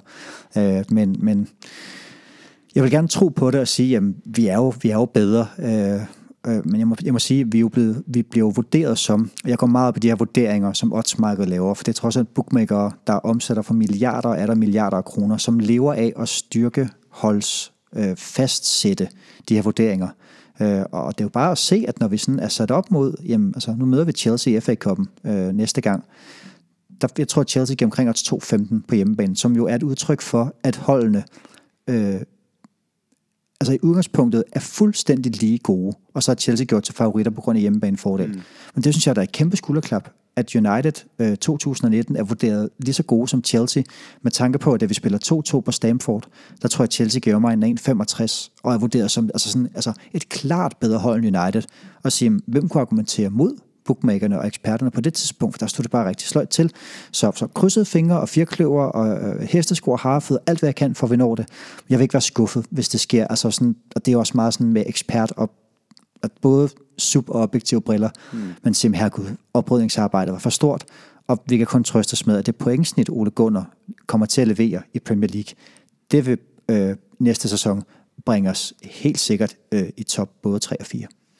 Og uagtet om, om det lykkes eller ej at få top 4, så, så ser det ud til, at, der, at det også er en overgangsperiode, Manchester United befinder sig i lige nu, i forhold til at måske snart sætte et, øh, et større oprydnings, øh, omstruktureringsarbejde i gang der er jo stadig den evindelige snak omkring, hvem der skal være sportsdirektør i Manchester United, og øh, tiden går, og vi skal også videre i programmet, øh, så vi kommer til lige kort at kommentere på et billede, som øh, er blevet lagt ud på, på Instagram af den øh, kontroversielle og elskede øh, Manchester United-legende Erik Cantona, som øh, forestiller, øh, ja, det er ham, der står på en scene og peger ud mod nogle tomme tilskuerrækker. Øh, selve billedet i sig selv er, er ikke så interessant, men det, der måske er mere interessant ved billedet, er den billedtekst, der følger med, som øh, på engelsk lyder, I can't tell you anything, but you will love it. Og så øh, at eller snablag Manchester United. Nu har jeg jo nærmest allerede lagt op til, øh, hvad, hvad, hvad det er, jeg forestiller mig, at det her det kunne øh, symbolisere eller være en hentydning til. Øh, så jeg kan lige så godt bare sådan spille med åbne kort og, og stille jer spørgsmål. Tror I, at Erik Cantona kunne være en kommende sportsdirektør i Manchester United? Altså lad mig lige starte med at sige, hvis det skete, så vil det være det vildeste memberberry, vi nogensinde har fået. Vi har snakket en del om memberberries nede i det her program. South Park-referencen omkring de her nostalgiske ting. Remember Chewbacca, remember Ole Gunnar. Hvis Cantona han blev vores sportsdirektør, så ville det være et memberberry på steroider. Men når det så er sagt, så må man også bare, altså selv med de allermest farvede briller, kan man stadigvæk godt se, at han har ikke nogen faglige øh, kompetencer med Ritter, der, der skulle retfærdiggøre, at han skulle blive Manchester United sportsdirektør. Jeg ved godt, han har været, han har været direktør i New York Cosmos mellem 2011 og 2012. Mm. Men, hvor han, hvor han vist nok blev fyret. hvor han vist nok blev fyret. Ja. Og, og man kan måske, altså, man tror jo næsten på, at Cantona, han kan gøre, hvad han vil. Altså, at han vil gå ind på Old Trafford og øh, trække kraven op og skyde brystkassen frem, og så vil han øh, føre United tilbage på toppen af Europa. Men, men det vil godt nok være mærkeligt. Det, der er ikke meget logik, der, der tilsiger, at det skulle ske, det her. Jeg synes, det vil være en sjov fortælling. Så har jeg taget sådan den positive, mm-hmm. det positive mindset på, øh, og vi sidder med, jeg håber ikke har brugt nogle regler, vil sige, vi sidder med øl i studiet, og, og det, det er hyggeligt og alt det her, men jeg vil sige, det vil være at gå ned af en, en meget, meget stor glidebane. Jeg håber, at Cantona er hyret til at være konferencier, når vi præsenterer Paul Mitchell som, øh, som ny sportsdirektør, øh, og henter ham hjem til Manchester igen. Øh, det er jo Leipzigs nuværende øh, director of football. Mm. Øh, en talentspotter af en anden verden, som jo øh, starter med at, at være i Milton Keynes, hvor han var som aktiv spiller, øh, og som siden da Øh, Øh, det skal lige siges, han er fra, fra årgang 81, så han er jo sindssygt ung i forhold til, hvem vi ellers kender på den store scene. Øh, han stopper sin aktive karriere på grund af, at han brækker anklen, og, og, og går så sådan en administrativ rolle i møde. Øh, og han tager så fra Milton Keynes, det gamle Wimbledon, til Southampton, som han fører fra, fra Championship, eller han fører dem jo så ikke, men han sørger for via rigtig fine indkøb, at de går fra, øh, fra Championship og kommer tilbage i Premier League igen. Øh, og så er han jo manden, der i Tottenham finder uh, Dele Alli, Jung Son, Alderweireld, Kieran Trippier, uh, og så bare for at vi ikke skal hylde ham for meget, det er også ham, der finder Vincent Janssen. Uh, bare så han ikke bliver helt udødelig gjort. Men det er en mand, der spotter talent. Uh, jeg kan godt lide det her med, altså, da han bliver spurgt om Manchester United rygtet, og siger, at jeg, jeg kommenterer selvfølgelig ikke på, på de her rygter, jeg kigger primært mod det job, jeg er i, men når det så er sagt, så er jeg, jeg er Manchester boy, øh, og United er et af de største brands, et af de største klubber i verden, så selvfølgelig at blive kædet sammen med sådan en klub er altid smirende, altså i den der automat pilotreaktion. Øh, selvfølgelig går jeg ikke ud fra, at han vil afvise det kategorisk, og selvfølgelig kan han heller ikke sige, ja, det er da super interessant, jeg håber, at, øh, at Woodward han, øh, han ringer til mig på et tidspunkt, eller hvem der nu måtte foretage det opkald. Men jeg synes bare, at, at, at matchuppet, eller matchet, er bedre her. Det er mere naturligt end at, selvfølgelig vil vi alle sammen øh, skrige som en teenager til en Backstreet Boys koncert, hvis Cantona kommer tilbage, og det vil være fantastisk. Og i, i eufori og i, i positivisme og alle de andre ting, kan vi sige, ja, jeg er oppe i røven med, at han ikke har nogen erfaring. Øh, det kan han få, og han har et kæmpe netværk og alle de her ting, men, men vi er også en, en ansvarlig og ambitiøs fodboldforretning. Så jeg håber, han er hyret til at lave en dokumentarserie om United eller noget andet, og så er hyret som konferencier til når vi præsenterer Paul Mitchell øh, hen over sommeren. Der har jo også tidligere været snak om, at det ikke kun var en sportsdirektør, men en, en hel stab øh, omkring øh, det rent øh, sportsdirektionelle, som, som skulle ansættes i Manchester United. Kunne man ikke forestille sig, at han måske var tiltænkt en rolle i, i den stab, eventuelt til at formulere noget narrativ eller et eller andet omkring Manchester United? Jo, måske. Det, det kunne man måske godt, men det der også forvirrer mig rigtig meget med det der opslag, som jeg ærligt talt altså overhovedet ikke, jeg, jeg kan overhovedet ikke dreje, hvad det går ud på. Det er ren spekulation, alt det her, men det er, jeg, jeg har svært ved at forestille mig, at Cantona, han gider. Mm. Jeg synes, at de udtalelser, han er kommet med i de senere år om Manchester United, og han har jo også selv været ude øh, dengang, da Glazer øh, overtog klubben i 2005, og udtalt sig meget, meget hæftigt mod Glazer. Og jeg vil nærmest sige, at det vil være at gå meget imod Cantonas egne principper, hvis han sådan 13-14 år senere skulle ansættes af den samme mand, som han påstod ville, øh, ville grave Manchester Uniteds grav. Så jeg, jeg har svært ved at se, hvad, hvad det er, han gerne, altså, hvad han gerne vil. Og også det der med, øh, nu, nu leger vi lidt med tanken om et sportsdirektørjob. Jeg tror, der er rigtig, rigtig meget øh, administrativt øh, kedeligt kontorarbejde i at være sportsdirektør også. Og det er slet ikke sådan, jeg ser Cantona. Altså Cantona er skuespiller, han er øh, kunstmaler, han er digter, han er, han er en kunstner. Han er ikke en sportsdirektør.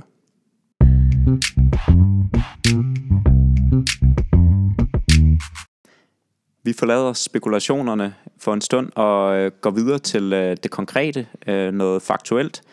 Og øh, rent faktuelt kan man øh, konstatere, at Manchester United de vandt deres, deres seneste kamp mod Leicester øh, 1-0 på mål af Marcus Rashford, som vi tidligere har, fået, har haft omtalt. Øh, Udover Marcus Rashfords flotte mål på et øh, måske endnu flottere oplæg af Paul Pogba, hvad, hvad tog I så med fra kampen mod Leicester? Jamen det var, for mig var det en af de her, sådan igen, 1-0 sejr på udebanen, det, den var fandme dejlig at få. Også fordi vi jo har set, hvad Leicester kan gøre ved topholdene øh, i den her sæson. Øh, det er jo et hold, der sådan indtager øh, næst sidste pladsen sådan på den rent sådan formmæssige tabel, men som også bare altså, har taget til Anfield og har domineret dem, godt nok på en, en våd bane og med nogle vejrforhold og lidt af hvert, øh, og ja, de er heldige med, at der ikke bliver dømt straffe øh, mod, at Harry Maguire, der laver et kæmpe straffespark på Sadio Mane, som, som Martin Atkinson kunne ikke ser. Øh, men altså, de har også slået Manchester City. Øh, de har bare generelt vist, at de har slået Chelsea. De har bare vist sig som et rigtig, rigtig øh, stort mareridt for, for alle begge seksholdene. Øh, og det var sådan lidt det for mig, der var sådan en, jamen, det er jo sådan en, en rolle, vi ikke rigtig har indtaget før, den her, i forhold til, at vi har været kæmpe favoritter på hjemmebane mod alle hold, vi har mødt. Øh, vi er taget til øh, både Wembley og til, til Emirates og været klare underdogs. Og nu tager vi så til Leicester og indtager en favoritrolle, men sådan en, jamen vi kan ikke bare, det her er ikke bare øh, Newcastle, det her er ikke bare nu vil jeg sige Brighton, men altså nogle af de andre udebaner, vi har vundet på, som har været modhold, der tilhører den, kan vi godt til at sige, den nedre tredjedel af Premier League, hvor Leicester jo efterhånden har etableret sig som et, et rigtig solidt top 10-mandskab, stadigvæk med mange af de spillere, som, som er med til at vinde mesterskabet. Øh, og, og på den konto synes jeg, det er super fedt, at vi vinder det opgør der. Jeg kan godt lide at være typen, der sådan uddeler ros, men også siger, hvor kan vi gøre det bedre, fordi ellers så bliver vi ikke bedre. Jeg synes stadigvæk, vi giver for store chancer væk mod klasseangribere. Øh, jeg synes, det var meget lige kampen mod Tottenham, hvor vi har kæmpe problemer med Harry Kane. Han kommer frem til otte afslutninger af den kamp, og er kun en nok en kombination af en dårlig afslutning og, og solidt målmandsspil fra De Gea i mange omgange, øh, over at han ikke får scoret øh, i, i det opgør på Wembley. Øh, og, og Vardy får også to muligheder i, øh, i opgøret mod United, hvor jeg synes specielt, det er den første chance, som jeg kommer på et frispark fra Madison. Bolden rammer muren, og pludselig står Vardy bare umarkeret fra 11 meter og afslutter så semi-dårligt på en nedfaldsbold. Men det er bare sådan noget, det er der fandme ikke råd til, hvis vi skal ende i top 4. Altså så er det bare ikke, så må man fandme som minimum. En ting er, at man kan øh, klokke i det mod Burnley og, og lukke to mål ind der på noget håbløst forsvarsspil. Men jeg synes, det har sådan været mini-tendenser over de sidste, altså bare de to kampe mod Burnley og mod Leicester, der synes jeg, vi har forsvaret atypisk. Jeg synes, han har fået noget defensiv stabilitet ind i det. Men pludselig begynder vi at give sådan nogle, hvor man siger, at det er en unødig chance at give væk det her. Øh, og jeg anerkender, at Vardy og Kane er de to bedste britiske angriber, vi sådan kan, kan byde på i Premier League. Øh, nu betragter jeg ikke Rashford som nier øh, i den forstand, altså i hvert fald ikke en klassisk, jeg er med på, at han kan spille der, men, men det er bare to af de bedre angriber, vi kommer op mod. Men vi skal være i stand til at tæmme dem bedre. Nu nævnte jeg Wolverhampton øh, som sådan defensivt pragteksempel tidligere. Det er ikke, fordi vi skal, vi skal spille som dem. Altså, det gør vi ikke. Øh, jeg vil 100 gange hellere spille på, på den måde, vi gør på nu. Øh, her med ikke sagt, at de spiller kedeligt, men, men altså, Vardy kommer ikke frem til en chance mod Liverpool, og han får en chance mod, øh, mod, øh, mod Wolves, hvor Kane også øh, på samme måde, der Tottenham tager 3 til Wolverhampton, øh, en af de vildeste sejre, jeg har set i sæsonen, virkelig overbevisende. Der kommer han også kun frem til en chance. Jeg synes stadig, at vi mangler noget i forsvarsspillet, som gør, at vi viser, at vi også kan lukke angribere ned. Og der bliver PSG jo igen en kongeprøve, fordi med eller uden Neymar, så kommer vi stadigvæk op og skal holde styr på, på både Cavani og Mbappé. Er det træthedstegn, Emil, eller er det måske de første hvad kan man sige, taktiske øh, huller i øh, Ole Gunnar Solskærs øh, fodbold øh, køndige repertoire. Ja, jeg ved ikke engang, hvad, hvilke de to valgmuligheder, jeg får her, der er mest bekymrende, men, men jeg, kunne godt, jeg kunne godt være nervøs for, at jeg har i hvert fald selv tænkt over, om det er træthedstegn, vi ser i øjeblikket. Altså det var jo en, en, en, en meget øh, udbredt statistik i efteråret, at Manchester United spillere var dem, der løb mindst i Premier League under Jose Mourinho uden at, at have en statistik for det modsatte nu, så synes jeg, at det er ret åbenlyst, at, at det der er blevet lavet om på, at, at vi løber meget mere i, i det udspil, som Solskjaer han lægger for dagen i de kampe, vi spiller. Og man kan godt frygte, også på grund af, at han har jo skabt en stamme nu. Han har jo gjort det, som Mourinho ikke lykkedes med på flere sæsoner. Han har, han har lavet en stamme op igennem holdet, der består af Lindeløf i forsvaret, en rimelig fasttømret øh, central midtbane af Pogba, Matic og Herrera, og Rashford op foran. Og, og han bruger den stamme i de vigtigste kampe, i de kampe, hvor han ikke har roteret. Og, og det er måske nogle træthedstegn. Jeg synes, jeg synes Rashford, han så, øh, han så udtømt ud, da han blev skiftet ud i anden halvleg til fordel for Lukaku. Og øh, ja, det kan, det, det, der, der kommer mange kampe nu. Vi har, vi har et, et, et, et stramt program, mange, mange store kampe også. Det er bekymrende, hvis, hvis, hvis det er tilfældet. Nu startede Manchester United jo ellers øh, kampen fint. Øh, var, øh, var ret godt spillende det, det første kvarters tid, så, så vidt jeg erindrer, og, og kom jo også foran. Øh, men, men har jo lidt, synes jeg, måske øh, vist en tendens til at at komme lidt dårligt ud til, til anden halvleg. Øh, her tænker jeg blandt andet på, at man mod Tottenham øh, kom klart dårligst ud af de to hold til, til anden halvleg. Mod Brighton lukkede dem ind i kampen efter pausen. Mod Burnley lukkede to mål øh, ind efter pausen. Og, og igen nu her mod Leicester var, var, var presset i stor del af anden halvleg. Hvordan vurderer I egentlig Solskjærs evner til at motivere holdet i pausen? Kan, kan der være et eller andet der, eller er det mere et spørgsmål om sådan rent fysisk træthed hos spillerne? Jeg tror også, den er svær i forhold til Leicester, der også viser sig med af de her, nu nævnte Uniteds never say die attitude. Det har de jo også bevist. Altså, det er bare et hold, som er ekstremt hårdt at nedkæmpe. Øh, og når vi sådan kigger på altså, den måde, de vinder på, og, og tager point på, mod, det er jo ikke fordi, traditionelt, når du har uafgjort på Anfield med en halv time igen, eller så gang med 45 minutter igen, så vil man jo se, at jamen, så går vi ned, øh, og så forsvarer vi det ene utroligt dyrebare point, og overraskende point, vi er på vej mod at få. Det var jo ikke tilfældet overhovedet. Altså, de, de spillede jo som var den hjemmekamp mod, uh, mod Watford, og siger, vi skal da bare have de tre point, fordi vi kan dræbe Liverpool, hvis vi har lyst. Øh, det samme var jo lidt tilfældet, man siger, mod, mod Manchester City, hvor det jo også er at sige, der, øh, altså, der kommer de jo kommer bagud efter et kvarter, og så altså, sige, okay, og Brighton udligner, og så anden halvleg endnu en gang sådan hvor man kan sige, der er de også bare stærke og tror på det hele vejen igennem. Så jeg, jeg, jeg synes mere, vi skal, vi skal anerkende, at Leicester har udviklet sig til at være det de hold, som er sindssygt svære at slå, og som ikke giver sig altså over 90 minutter, hvor altså et, et en udbanekamp som Newcastle, der tror jeg, at vi er mange, der sidder og ikke er, altså 5 sekunder i tvivl om, hvorvidt den selvfølgelig kører vi den hjem, og det er faktisk bare et spørgsmål, om det skal være 2 eller 3-0, fordi der er så meget styr på det. Og der er Leicester bare tilpas en, en, en ubehagelig modstand. Jeg synes heller ikke i den forstand, at Tottenham-kampen, som jo sådan, jeg synes er vores, vores andet største pejlemærke i forhold til sådan betydning af sejren, øh, modstandertype osv., der synes jeg heller ikke, der er ikke tale om et stormløb i anden halvleg. Jeg synes primært, at vi, vi vakler lidt i første, giver nogle chancer væk, øh, og i anden halvleg, der, det er jo svært at sige, om vi som sådan får lagt en dyne over den. Det er jo det, der er, er det største at kunne over de kampe, det er at trække tempoet af dem og sørge for, at modstanderen ikke får hverken omstillinger eller, eller kommer frem til store chancer. Øh, så, så jeg ved ikke, hvor nervøs jeg vil være over for det her altså anden halvlejs kompleks. Man kan også se i forhold til sådan første anden halvlejs stilling, øh, der har Liverpool jo altså i endnu større grad været super ringe i, øh, i løbet af de første 45 minutter. Det ville jo være sådan, altså hvis, øh, hvis vi havde fløjtet, fløjtet Premier League af efter de første altså 45 minutter i sæsonen, kun gået efter kampene der, så havde Liverpool været 14 point efter Manchester City øh, og sige, det er, jo også, altså, det er jo også en slags at sige på den konto. Der ligger United sådan rimelig, altså så havde vi været fire point efter Liverpool på den mm. konto. Så, så alle har deres dæmoner at slås med, øh, og, og jeg synes egentlig ikke, jeg synes ikke, det er så slemt som, som altså, jeg anerkender fuldt ud, at Leicester-kampen var en, en hård oplevelse for, for mine negle øh, på mange på mange områder, men, øh, men, men jeg synes ikke, det, det har været et generelt problem i de, hvad skal vi kalde det, seks uger, han har været i spidsen.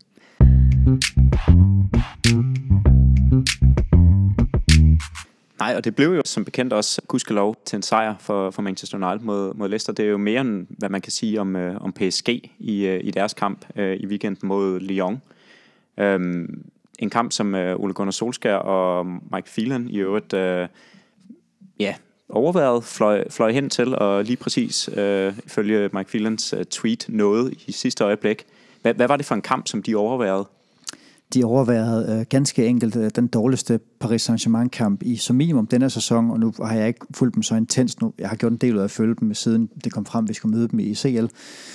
Men det var en fuldstændig forfærdelig indsats. Altså man kan tabe på mange måder, øh, men de var, altså, de var reelt udspillet af, af Lyon, og det er jo det, jeg synes, expected goals er inde og, og pille ved noget, fordi de vinder jo skudstatistikken 16-14 for kampen. Så kan man sige, om det var da en jævn kamp, det kan også være, det var uheldigt. Men Lyon vinder altså kampen på expected goals med 3,4 mod 1,1. Så det vil sige, PSG har 16 afslutninger i kampen, og formår at spille dem til 1,1 expected goal. Det er fandme dårligt. Altså, det svarer til, at du i snit har, jamen, du, du afslutter med en afslutning, som, som i snit går ind en gang, jamen, altså 0,07 af gangene går den afslutning ind, hvor de tilsvarende giver kæmpe chancer væk mod Lyon. Så jeg tror, at de sådan har siddet med en enormt splittet følelse at sige, alt det, vi har forberedt, det er jo spildt, fordi de er jo, de er jo til at have at gøre med det her PSG-hold. Og på den anden side vil de jo sige, hold da ferie, det bliver gå for drengene at skulle lave videooplæg på det her, fordi de er bare et andet hold uden Neymar. Det er ikke den fulde forklaring. Øh, den kamp er også atypisk i forhold til, at de kommer bagud nogenlunde tidligt i anden halvleg med 2-1 allerede efter 5 minutter. Øh, men Thomas Tuchel skifter altså ikke ud før det 80. 20. minut. Altså han sidder om ikke apatisk, så i hvert fald, der sker ingenting ud fra den bænk der. Der er ingen taktiske ændringer. Lyon fortsætter bare med at angribe, og det var, altså, det var et spørgsmål om at sige, hvornår kommer 3-1? Hvornår dræber det den her? Øh, og så kan man sige, det er jo også noget at gøre med, at, at der i de her tider er uro i Paris, ovenpå at Thomas Tuchel har været ude at sige, at jeg er utilfreds med, med transfervinduet. Vi har ikke fået, som, som altså, jeg er tilfreds med, hvad der er sket, og vintertransfervinduet er altid svært, men, men jeg er skuffet overordnet. Og det er store ord fra en cheftræner at bruge. Og man skal jo huske på, at i Paris, der er man ligeglad med mesterskabet. Forstået på den måde, det er en selvfølge. Det er det sikreste mesterskab i, øh, jeg vil gå så langt som at sige, i Europa. Altså blandt ligaerne. Det er jo sådan lidt den rolle, Celtic havde i Skotland for indtil for, for ganske få år siden, øh, hvor det bare var automatisk mesterskab hver eneste sæson, før Rangers kom op og gav dem bare en lille bit smule kamp til stregen. Altså det er, det er for givet, og det kan man jo også se i tabellen med det her PSG-hold, som er, altså er det de 10 point foran, øh, foran Lille, og det er jo som med to kampe i mm. hånden, så effektivt er de 16 point foran med, med, med 15 runder igen. Så, så mesterskabet, det giver sig selv. Pokalturneringerne kommer de også til, og altså, dem har de jo mere eller mindre, om ikke offret, så kan man sige, de taber jo til, øh, til Gangamp i, øh, i Coupe de la Ligue, hvor man, øh, hvor man får hug med to på hjemmebane, og så, så sent som i, jamen i midtugen skal man jo bruge 120 minutter på at slå lille bitte Villefranche fra midten af den tredje bedste række. Altså det vil svare til, at Manchester City skulle bruge øh, 120 minutter på at slå ja, Stevenage og sådan noget fra, øh, fra League One. Øh, så, så der er et eller andet i PSG, som ikke fungerer for tiden. Øh, og, og men, men, men det er jo også det, altså det, er jo det første nederlag til, til PSG i ligaen i, i år, og øh, som du selv siger, mesterskabet er hjemme. De er 10 point foran med to kampe i, i hånden. Kan, kan det ikke også bare være et udtryk for, at PSG måske har solgt den her kamp og sagt, at øh, vi retter vores fokus mod United-kampen? Det kunne man sagtens, altså hvis jeg var PSG, ville jeg helt sikkert bruge den undskyldning. Øh, men jeg synes, det gennem sådan længere tid har været synligt, at, øh, at det ikke sådan rigtig spiller i PSG. Altså sejrene har været mere, det starter jo allerede i december, hvor man spiller øh, uafgjort mod både Strasbourg øh, og Bordeaux i ligaen, og det var jo inden man skulle spille de her, øh, hvad kan man kalde det, skæbne, altså skæbnekamp med Champions League mod, mod Røde Stjerne, og selvfølgelig ved jeg godt, at de var kæmpe favoritter til at ned at vinde i, øh, i Serbien, hvilket de også gør. Øh, men, men jeg synes, måden, de har spillet på, øh, og skaden til Neymar, som jo er deres, deres største stjerne, øh, det har bare givet nogle kurer på tråden, øh, og, og det er jo en klub, som jeg plejer at tale meget omkring sådan, som manager, har du så et taknemmeligt omklædningsrum, eller er du et svært omklædningsrum? Altså det her er omklædningsrum nummer et i verden i forhold til at styre svære omklædningsrum. Altså hold kæft, hvor er der mange egoer mm. i det omklædningsrum. Det må være den vildeste opgave at styre, og det er jo også bevist det tidligere, altså hverken uh, Una Emery Ancelotti med flere har formået at, at, at, at få styr på det her altså kolossale uh, ego-imperium, nede i Frankrig. Øh, og de er jo så store, og det er så mondænt, og det er jo sådan et, et fransk Real Madrid, bare med 10 gange mere kaos, øh, og, og ikke ret mange naturlige ledere. Jeg synes jo, deres nederlag på Anfield viste jo med al tydelighed det her med, jamen, hvornår er nogen et hold, og hvornår er nogen bare 11 individualister. Øh, og nu er de jo så 10 individualister øh, uden Neymar. Ja, fordi de har jo nemlig ikke Neymar med. Han er jo øh, dømt ude indtil ja, gang i april, hedder øh, prognoserne vel på ham. Øh, og øh, der er lidt en sjov historie øh, i forbindelse med Neymar omkring lige præcis det her tidspunkt på sæsonen. Øh, han misser nemlig, ser det ud til, hvis han jo, øh, som, som det står, står til lige nu, er ude indtil april, så står han altså til for femte år i træk at miste en kamp, øh, enten på grund af skade eller karantæne omkring den 11. marts. Søsters fødselsdag. Som nemlig lige præcis er hans søsters fødselsdag. En, en søster, som jo betyder meget for Neymar, som han også har tatoveret på, på sin ene arm. Fem år i træk, at han tilfældigvis ikke lige er tilgængelig på den her dato. Altså, hvad, hvad sker der egentlig for det? Er det, er, er det bare fuldstændig tilfældigt? Altså, der har jo været, altså, der har været ret mange sådan, af de her episoder, hvor altså, der har det været en guldmine at spille på enten sådan gul kort, altså så dels de gange, hvor han har været i karantænefar, der har det været amme i kirken og spille på gul kort til Neymar, sådan så han ville, ville sidde i karantæne til det her opgør. Jeg vil sige, jeg tror, det er, det vil nok være twistet når sige, at han øh, tilbage i, altså, hvornår er det, at, øh, at skaden den opstår. Han bliver meldt skade i, i altså 24. januar. Øh, så det er måske sådan lige overdrevet nok at sige, jeg skal med til din fødselsdag, så nu er jeg altså ude i, i to måneder.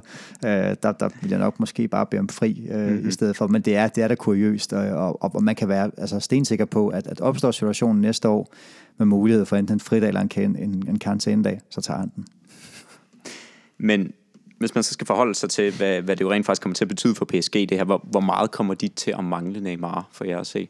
Helt vildt. Altså man kan bare sige, rent oddsmæssigt, der kan man jo se, at United startede med at gøre 3,3 i første kamp hjemme på Old Trafford, som jo siger, nu nævnte jeg sådan et styrkeforhold før, at de holder PSG som et klart bedre hold. Altså hvis holdene var lige gode, så havde det været United, der gav omkring odds 2, fordi hjemmebanefordelen i Champions League statistisk set bare er kæmpe, kæmpe stor. Det har vi jo også set med Røde Stjerne sejr over Liverpool og andre herlige fodboldøjeblikke.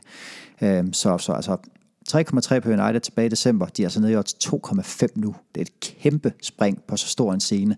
Øh, og det har dels noget at gøre med Neymar, dels noget at gøre med Ole men også det her med, at, at, at hele fodboldverdenen og bookmakerbranchen fornemmer, at der er et eller andet, der ulmer under Thomas Tuchel, og at de her egoer måske begynder at nå den tid på sæsonen, hvor det er lidt sværere at spille sammen, øh, end, end det er normalt. Men, men jeg vil sige, netop derfor kan man måske også påpege det som ikke nødvendigvis en kæmpe ulempe for dem. Altså, jeg skal ikke sidde her og sige, at det er måske en fordel for PSG, de ikke har Neymar med, fordi selvfølgelig er det ikke det. Og Benjamin har jo helt ret i, at den krise, de lige løbet ind i nu, jo måske også kan spores tilbage til fraværet af Neymar. Men lige så vel som, at han sammen med det, som man kalder MCN, Mbappé, Cavani og Neymar, er holdets største styrke, så er det jo også på nogle måder holdets største svaghed, fordi at de er de her kæmpe store egoer, og fordi at vi har set så mange eksempler på, at de jo ikke bare kun er krukker uden for banen, men de er også krukker på banen. Altså, vi har set de her eksempler med Neymar, der tager bolden fra Cavani, når han skal sparke straffespark. Daniel Alves, der løber op og tager bolden fra Cavani på et frispark for at give den til sin brasilianske makker. Neymar, der ikke vil tillade Cavani at skyde straffespark i en kamp, som øh, PSG fører 7-0 over Dion i den her sæson, hvor, eller også var det sidste sæson, det er jeg ikke helt sikker på, men hvor Cavani kunne have været blevet den mest scorende spiller i PSG's historie i en kamp, hvor, hvor publikum buer af Neymar, men hvor han alligevel sparker den foran øh, Uruguayaneren jeg fandt en anden statistik omkring det her. Øh, nu er det selvfølgelig ikke mig, der er statistik-orakel inde i studiet i dag, men i øh, PSG's første Champions League-kamp mod Liverpool og Røde Stjerne, hvor de taber på Anfield, og hvor de vinder 6-0 over Røde Stjerne hjemme i Paris, der afleverer Neymar til Cavani lige præcis 0 gange i de to kampe. Og det er jo, altså, det, det er bare et meget godt eksempel på, hvad det er for, hvad det er for en trio, det der. Altså, de, de er måske verdens bedste angreb, men de, de er også deres egen største fjender. Ja, de har jo Thomas Tuchel, som, øh, som du lidt er, er kommet ind på, øh, Benjamin, som, som træner. Hvad, hvad er han egentlig for en type træner? Er han en, altså han er jo en, en ret ung øh, tysk træner, øh, som øh, for nylig er kommet til. Er, er han en træner for jer at se, som er i stand til at kunne tøjle de her kæmpe egoer, som render rundt i, i Paris Saint-Germain? Altså, jo mere vi sidder og snakker, jeg overvejede det faktisk også noget af det sidste, inden vi gik i studiet omkring PSG og Tuchel, og hvad er han for en type, og, og hvem er han til at, at lede PSG. Jeg tror på forhånd, der var mange, der sådan havde sådan sagt, jamen okay, nu, nu dumper jeg Emery, og så tager jeg Tuchel ind i stedet for. Det er jo en af den lidt samme surdej. Altså, for mig at se, skulle man, skulle man gå så Mourinho-vejen og sige, så går vi, altså, så, får vi, så går vi full retard og siger, så har vi altså bare øh, øh, en, en, en trup, vi ikke kan regne med, og en, en, en træner på samme måde. Altså, det er jo, som jeg sagde, det er jo lidt, altså, der er visse paralleller til, til Real Madrid i Spanien, og sige, altså, det er jo trods alt en mand, der har opnået kæmpe succes med, eller kæmpe, i hvert fald haft succes med Real Madrid, mm. øh, på, på ret mange øh, konti, og sige, hvorfor skulle han sikkert også kunne få det i Paris, øh, men det er jo så primært Arsene Wenger, der faktisk bliver sat i forbindelse med, med et ledet trænersæde fra næste sæson, for de fleste er allerede begyndt at snakke om, at hvis ikke den her Champions League-titel, der betyder alt for altså Paris som klub, og også i særdeleshed for, øh, for Nasser Al-Khelaifi, deres, øh, deres stenrige sheik. Øh, hvis ikke den kommer hjem der, jamen så, så finder vi bare en ny, og, og, og der kommer først en, en trænerforlængelse, øh, når, når det lykkes PSG at nappe pokalen med de store ører. Ja, fordi nu, nu nævner du det jo selv, at, at den her Champions League-titel øh, betyder alt i Paris Saint-Germain. Men hvordan er deres Champions League-historik egentlig, hvis man ser på den? De har lidt de har lidt lidt øh, under det samme, øh, hvad kan vi kalde det, kompleks, som Manchester City har. Det her med, at, at der bare er så mange Champions League-vinder, der har bevist, at du skal kunne levere altså resultatfodbold på en helt anden måde, og det er ikke bare nok at gå op og lave en hulens masse mål. Altså, jeg har jo sagt i Mediano, at for mig er Real Madrids Champions League-titel sidste år, det er, det, største, altså sådan, det er den største fodboldbedrift i forhold til vejen til Champions League, altså at tage til PSG, tage til Juve og tage til Bayern og vinde alle tre steder, og måden de gjorde det på, øh, og slå dem ud. Altså for mig er det bare at sige, jamen det er jo det, det, er jo det Champions League er. Med al respekt for Liverpool, der nåede til finalen og sige, okay, altså det var Porto og Roma, og ja, så var det, øh, var det 90 magiske minutter mod Manchester City, men for mig er det bare, altså, det er bare det der med at kunne forsvare i Champions League, der har betydet alt, og der kan du bare se, jamen, hvordan er det Paris Saint-Germain er røget i, i Champions League de sidste par, øh, par år, altså det er jo med, med altså exit til, øh, til, til Real Madrid med, med sammenlagt 5-2. Øh, du ryger til, til Barca med den her famøse 4-0 mm. i Frankrig, og så 6-1 på, på Camp Nou. Øh, og, og sæsonen forinden er det jo så ikke sit til, til Manchester City i slutkampene. Også en sæson, hvor man sådan ikke rigtig forsvarer, forsvarer stærkt. Øh, så, så det er det her med, at du spiller på en måde i den hjemlige liga, og på en anden måde i Champions League. Øh, og, og, og det er det, jeg synes, Real Madrid har mestret til perfektion, og også grunden til, at de står med den her helt ufattelige sejrstige med Champions League. Nu har vi jo snakket lidt om, hvordan, Øh, hvad, hvad det betyder for Paris Saint-Germain øh, at vinde Champions League. Men øh, for dig at se, Emil, hvad betyder det at se Manchester United i Champions League, og se Manchester United i en 8. finale nu mod Paris Saint-Germain? Jamen, det betyder så meget. Det, det, det betyder så meget for selvforståelsen for os som United-fans, og, og, og bare den forventningsglæde, man har til den her kamp. Jeg har tænkt lidt over det her i de sidste par uger. Jeg tror for, for mig personligt i hvert fald, og der er sikkert mange andre, der har det på den her måde også, der er det den største kamp for Manchester United i seks år. Altså, det er den største kamp, vi spiller siden, at vi røg ud til Real Madrid i 2013. Jeg ved godt, at vi møder Bayern München året efter, men i den kamp, der har vi David Moyes, og vi står i en situation, hvor vi ikke bliver spået nogen jordisk chance. Det gør vi nu. Vi, vi, vi står foran to fantastiske europæiske aftener, hvor at Champions League-hymnen skal, skal spilles på Old Trafford, og stadionlamperne skal lyse banen op, og vi skal spille mod et af verdens bedste hold med de største stjerner på Drømmenes Teater.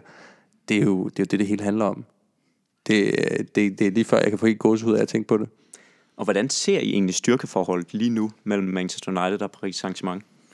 Altså, bedre end nogensinde i forhold til at spå United chancer. Altså, jeg kunne da lodtrækningen kom frem, og jeg sådan at sige, at det er 70-30 PSG's forvær, og det havde jeg intet problem med at sige, for det var sådan lidt, altså at sige, jamen, det er jo bare at anerkende, hvor United er, og vi skal op mod et hold, der sådan inden sæsonen rent faktisk var spået som favorit til at vinde hele turneringen, øh, og som, som på dagen kan tæve os 5-0 øh, i Paris, hvis de har lyst.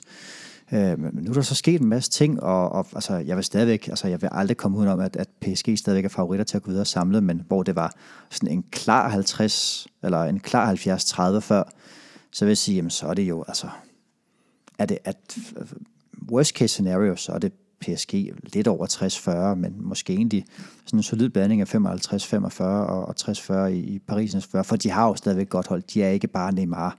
Øh, og Emil siger det også fint, det kan jo inderst være sådan en blessing in disguise, at man ikke i modgangstider er tynget af at have ham, øh, og at man stadigvæk har en, en Marcus Rashford-klon i Kylian Mbappé. Det matchup glæder jeg mig jo også til hysterisk meget til at se. Øh, det, det, der. Jeg har haft fuldstændig samme følelse som Emil. Jeg drog også paralleller til kampen mod Bayern, øh, hvor det også var sådan lidt en, det kan vi ikke defensivt at sige, men det var bare en gratis omgang. Vi, vi døde med Moyes, og, og så nåede man jo at få det der øjebliks eufori, da Patrice Evra, han knaller den op i krogen på, mm. på Allianz Arena, men, men den her gang er jeg helt enig i, at det er, det er ikke bare, altså, det er ikke bare noget, hvor vi lægger os fladt ned og tager imod. Det, vi skal fandme øh, rive og krasse og gøre alt, hvad vi kan for at give dem en uh, one hell of a night in Manchester. Nu er det jo det første af, af to opgør. Hvad, hvad tror I egentlig, man vil gå efter Manchester United, og hvad vil være et godkendt resultat? Altså, vi skal vinde, for mig set. Det skal vi. Der er ikke noget med, altså, vi skal gerne, altså for mig vil øh, drømme snart, det vil være 2-0. Øh, men, men for mig at se, vi skal rigtig gerne holde nullet, øh, hvis det overhovedet er muligt mod PSG. Øh, og så skal vi håbe på, at det er en af de aftener på, øh, på Parc de Prince, hvor det ikke rigtig spiller. Men altså, det er jo vigtigt at, at sige, at Paris har jo vist sig medgørlige på udebane i CL. Altså vi snakker to, to år i Champions League, hvor deres sejre på udebane øh, er kommet mod altså sådan en relativt mægtig modstand som Anderlecht, Celtic, Røde Stjerne, øh, Basel og Ludogorets, så er det jo heller ikke vildere. Altså det skal vi ikke skide i bukserne over, det mod det. Så man har tabt til Manchester City, og så har man selvfølgelig også tabt til, altså til Barcelona, Bayern, Real og Liverpool, som må vi bare sige, det er jo hold, der er et, et skridt eller to foran os lige nu. Øh, men altså, Arsenal kan spille 2-2 med dem i, øh, i 2016. Napoli spiller 1-1 mod dem i gruppespillet, øh, og Old Trafford skal gynge og synge den aften der. Så altså, jeg tror ikke 2-1 er nok. Øh, en 2-1 sejr. 1-1 vil også være et halvt nederlag, fordi så, så skal vi ned og vinde der, eller i hvert fald score to. Så jeg håber, vi fortsætter med at angribe ved 1-0. Og netop som Emil også siger, jeg er så spændt på, hvordan han angriber den. Det der med, at vi er på hjemmebane nu, vi er, vi er underdogs og alle de her ting, og, og det er jeg, jeg kan sagtens købe præmissen om det er den største kamp i seks år. Derfor den kamp, jeg har set mest frem mod i, øh, i længere tid. Og jeg tør love og garantere for, at øh, hun og baby og, og alle andre, der kan, kan udlægge en potentiel aften, de er, de er budet ind. Ja, for, for, mig, for mig handler det 100% om, at vi tør angribe i den her kamp. Det er så vigtigt, at vi angriber i den her kamp for alle ting. Altså først og fremmest for hele Ole Gunnar Solskjaers projekt, for hele den selvforståelse, vi er ved at få skabt. Alt det her, han har sagt omkring, vi er Manchester United, vi kan vinde hver eneste kamp, og vi skal gå efter at vinde hver eneste kamp. Det vil være at forråde hans egne idealer, hvis United ikke angriber PSG på hjemmebane. Udover det, så tror jeg også, at vores chance for faktisk at vinde kampen er klart størst, hvis vi angriber. Fordi Paris Saint-Germains offensiv er så uhyggelig, at hvis, hvis vi tager en eller anden Jose Mourinho-approach til det her, og stiller os dybt og overlader alt initiativ til dem på vores hjemmebane, så tror jeg, at de flinter os. Så tror jeg ikke, at, at vi kommer fra Old Trafford med, med, med et stort resultat. Og jeg, jeg tror, i virkeligheden har jeg faktisk sådan lidt, at, at det er egentlig, jeg vil ikke kalde det en gratis omgang. Det vil jeg ikke kalde det, fordi jeg tror faktisk på, at vi har en, en god chance for at gå videre, og jeg drømmer om, at vi går videre.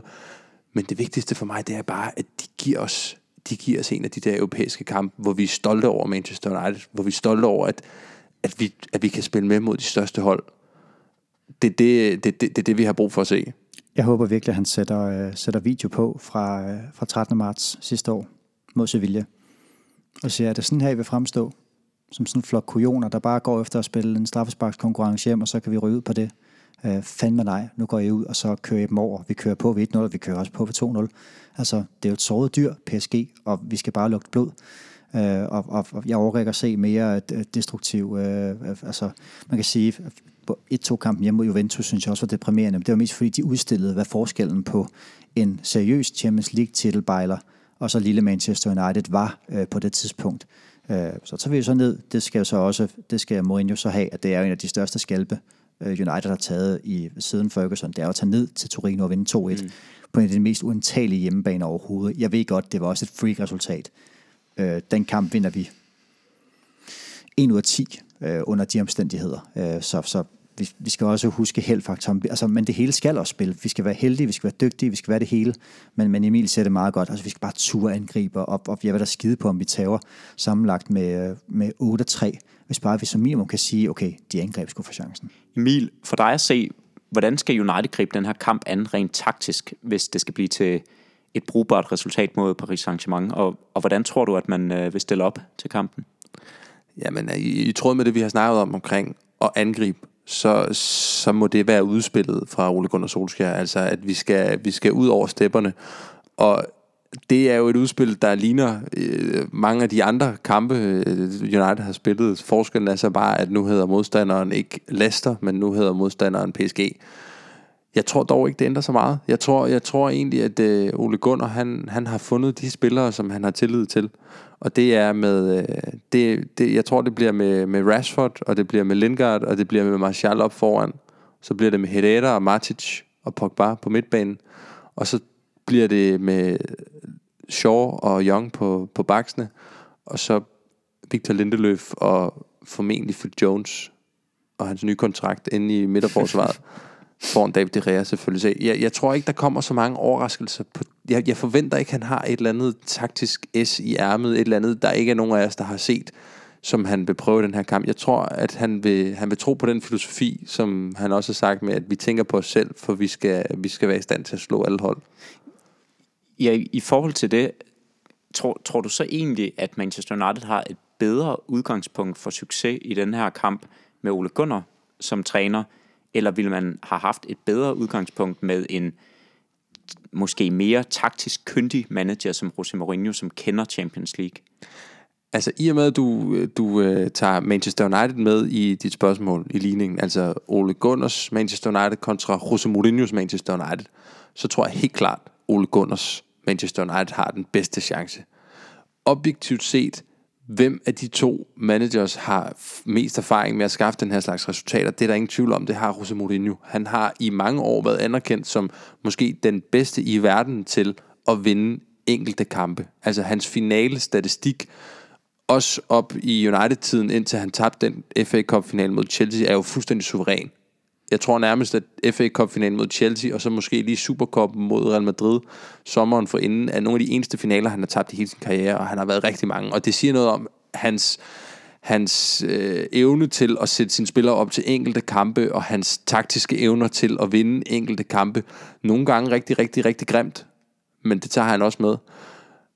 Men når nu, at vi ser det i den kontekst, som det er omkring Manchester United, så tror jeg, at hvis du spørger på den her måde, vil Jose Mourinho's Manchester United hold i efteråret kontra Ole Gunners Manchester United hold anno februar 2019 have størst chancer, så sætter jeg mine penge på Ole Gunnar. Ja.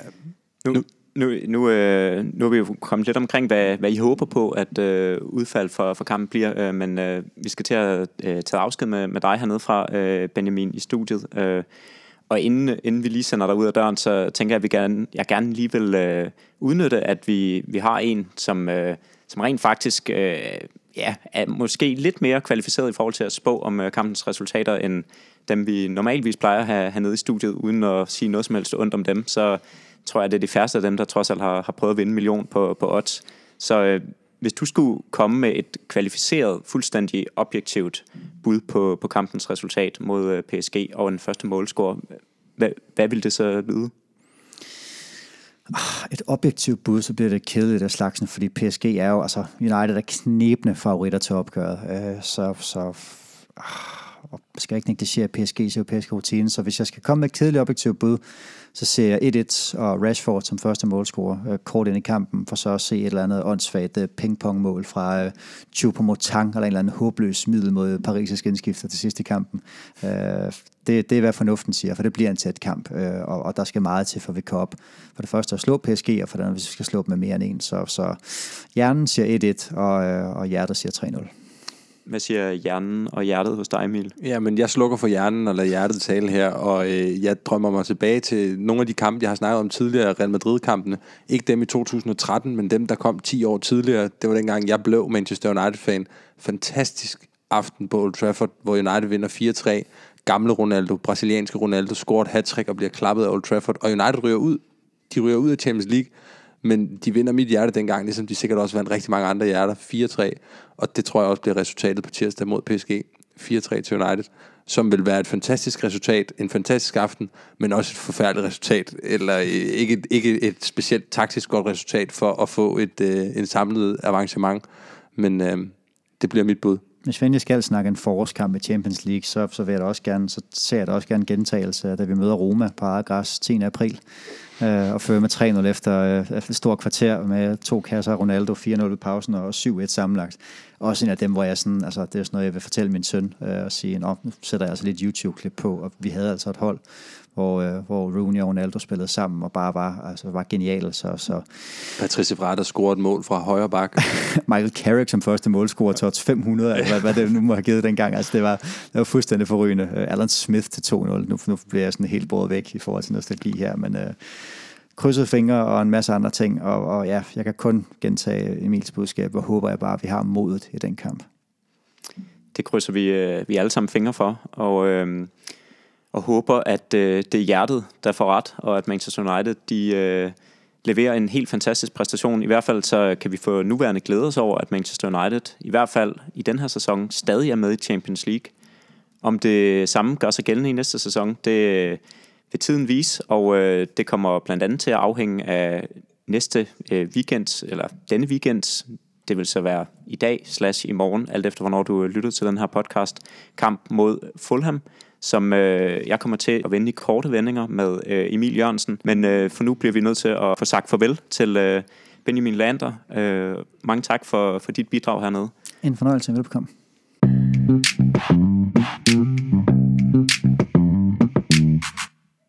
Ja, vi har nu fået sendt Benjamin Lander ud af døren. Han øh, skulle videre i teksten. Og øh, tilbage med mig her i studiet sidder du nu, Emil Jørgensen.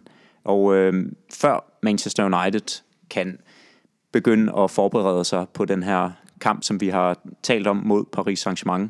Så er der jo en sidste hurdle, som vi også har, har nævnt mod Fulham lørdag eftermiddag, tidlig eftermiddag på, på Craven Cottage. Ja, og vi har faktisk allerede gjort det, som man aldrig må gøre. Vi er allerede gået, vi, vi er gået en kamp for, for, forud. Altså, vi, vi har ikke taget en kamp ad gangen her. Vi, øh, vi har allerede haft øjnene rettet mod den store.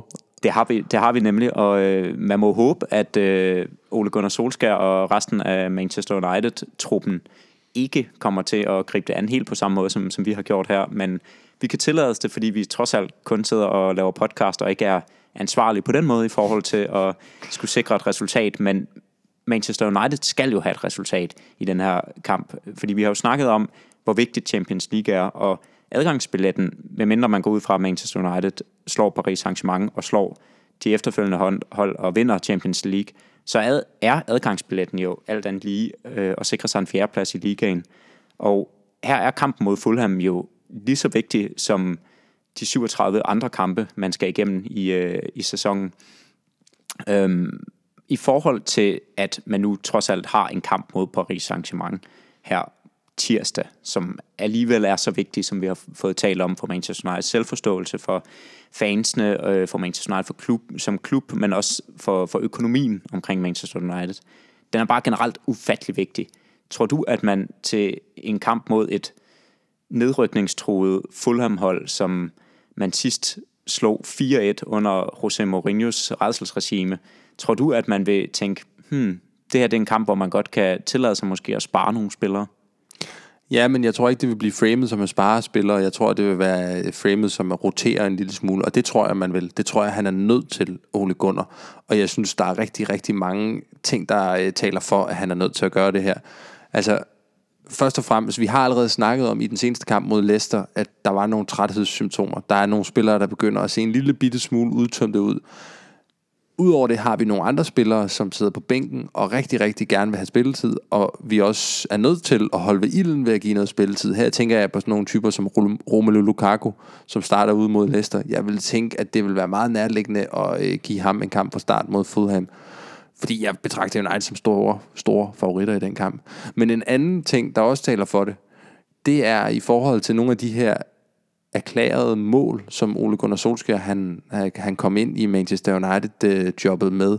Altså, man kan ligesom sige, at der var tre ting, han rigtig gerne ville, eller som han, han slog sig selv op på, det er det her, jeg vil. Mm. Han vil gerne spille The United Way. Han vil gerne spille mere offensivt, attraktivt fodbold. Han har også hele tiden sagt, we are in the results business. Vi skal have resultater. Mm-hmm. Men han har også lovet os, at han vil bruge nogle af de unge spillere. Han har lovet, at han vil give chancen til Mason Greenwood. Han har lovet, at han vil give chancen til James Garner. Og der må man bare sige, kampene bliver jo ikke mindre fra nu af. Altså kampene vokser uge mm. for uge, både i Premier League og Champions League og FA Cup'en. Og det kan godt være, at han måske havde regnet med, at der ville komme en lodtrækning i FA Cup'en i en af de andre runder, hvor man kunne møde et, et lavere rangerende hold i England hvor man måske kunne give chancen til nogle af de unge spillere. Det kan også være, at han havde regnet med mod slutningen af sæsonen, mm. at United vil chancer for at komme i top 4 alligevel vil være udspillet, og så kunne man give chancen til dem. Men det er der ikke noget, der tyder på lige nu. Så hvis ikke, at der er nogle af de her, der måske skal have en, en, en halvleg eller en, en indskiftning mod slutningen, hvis ikke der er nogle af de unge spillere, der skal have chancen i en kamp mod Fulham på Old Trafford, hvornår skal de så have den? Men tror du, at det for eksempel kunne blive en Mason Greenwood, som så kunne få, komme ind og, og få lov til at få nogle minutter? Det håber jeg. Altså, det vil jeg synes var, det vil jeg synes var fedt at se. Altså, best case scenario for, for Ole Gunnar og for os andre og for, øh, hvad hedder det, Mason Greenwood, så har vi jo lukket kampen mod Fulham i pausen, og så kan man i ro og mag sætte, sætte ham ind i anden halvleg, ligesom man har gjort med Tahit Chong i, mm. øh, i nogle af de tidligere kampe også. Jeg tror ikke, at, at øh, Ole Gunnar han kommer til at sætte ham ind øh, på et tidspunkt, hvor kampen ikke er afgjort. Det tror jeg ikke. Og det, det som også er farligt, fordi nu sagde du flere gange også, Jonathan, United skal have et resultat. Mm. De skal have tre point. Og det kan godt være, at det er Fulham, det kan godt være, at de er nedrykningstruede, men vi smed point mod Burnley for halvanden uge siden. Og hvis man kigger på de kampe, Solskjaer han har haft, så må man også bare, altså man kan godt pege ud, at de kampe, hvor United faktisk har haft det svært, det er de kampe, hvor han har roteret. Altså han har selv nævnt mod Reading, laver han selvfølgelig ni ændringer i forhold til kampen for inden, og det gør noget. Hmm. Men hvis du kigger på kampen mod Burnley, det er også der, han har roteret en lille smule. Hvis du kigger på nogle af de andre, altså Sanchez er med mod Leicester uden at gøre, øh, gøre et specielt godt indtryk det er der, hvor United har haft problemer. Det, det, det, det, det er et stort dilemma for Ole Gunnar, det her, tror jeg. Men jeg håber, at han vil give nogle af de unge spillere chancen. Og jeg, jeg kunne godt se det. Jeg, jeg, jeg betragter det ikke som værende helt usandsynligt, at det kommer til at ske. Og, og hvem tror du så, det bliver på bekostning af? Altså, nu har vi vi har jo talt om, at en, en Marcus Rashford har spillet rigtig godt, en Victor Lindeløf har spillet rigtig godt, Paul Pogba har, har spillet rigtig godt under Ole Gunnar Solskjaer, men det er også spillere, som er blevet brugt rigtig meget under Ole Gunnar Solskjaer.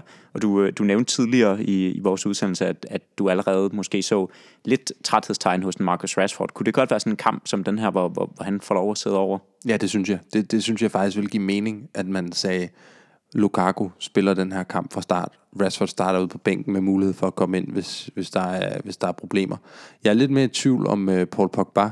Det er en anden spiller, der er blevet brugt meget, som også med fordel kunne spares forud for PSG-kampen, men jeg tror simpelthen, at han er for en central del af hele Solskjaers udspil til, at, øh, at man ikke kan spille med ham fra start.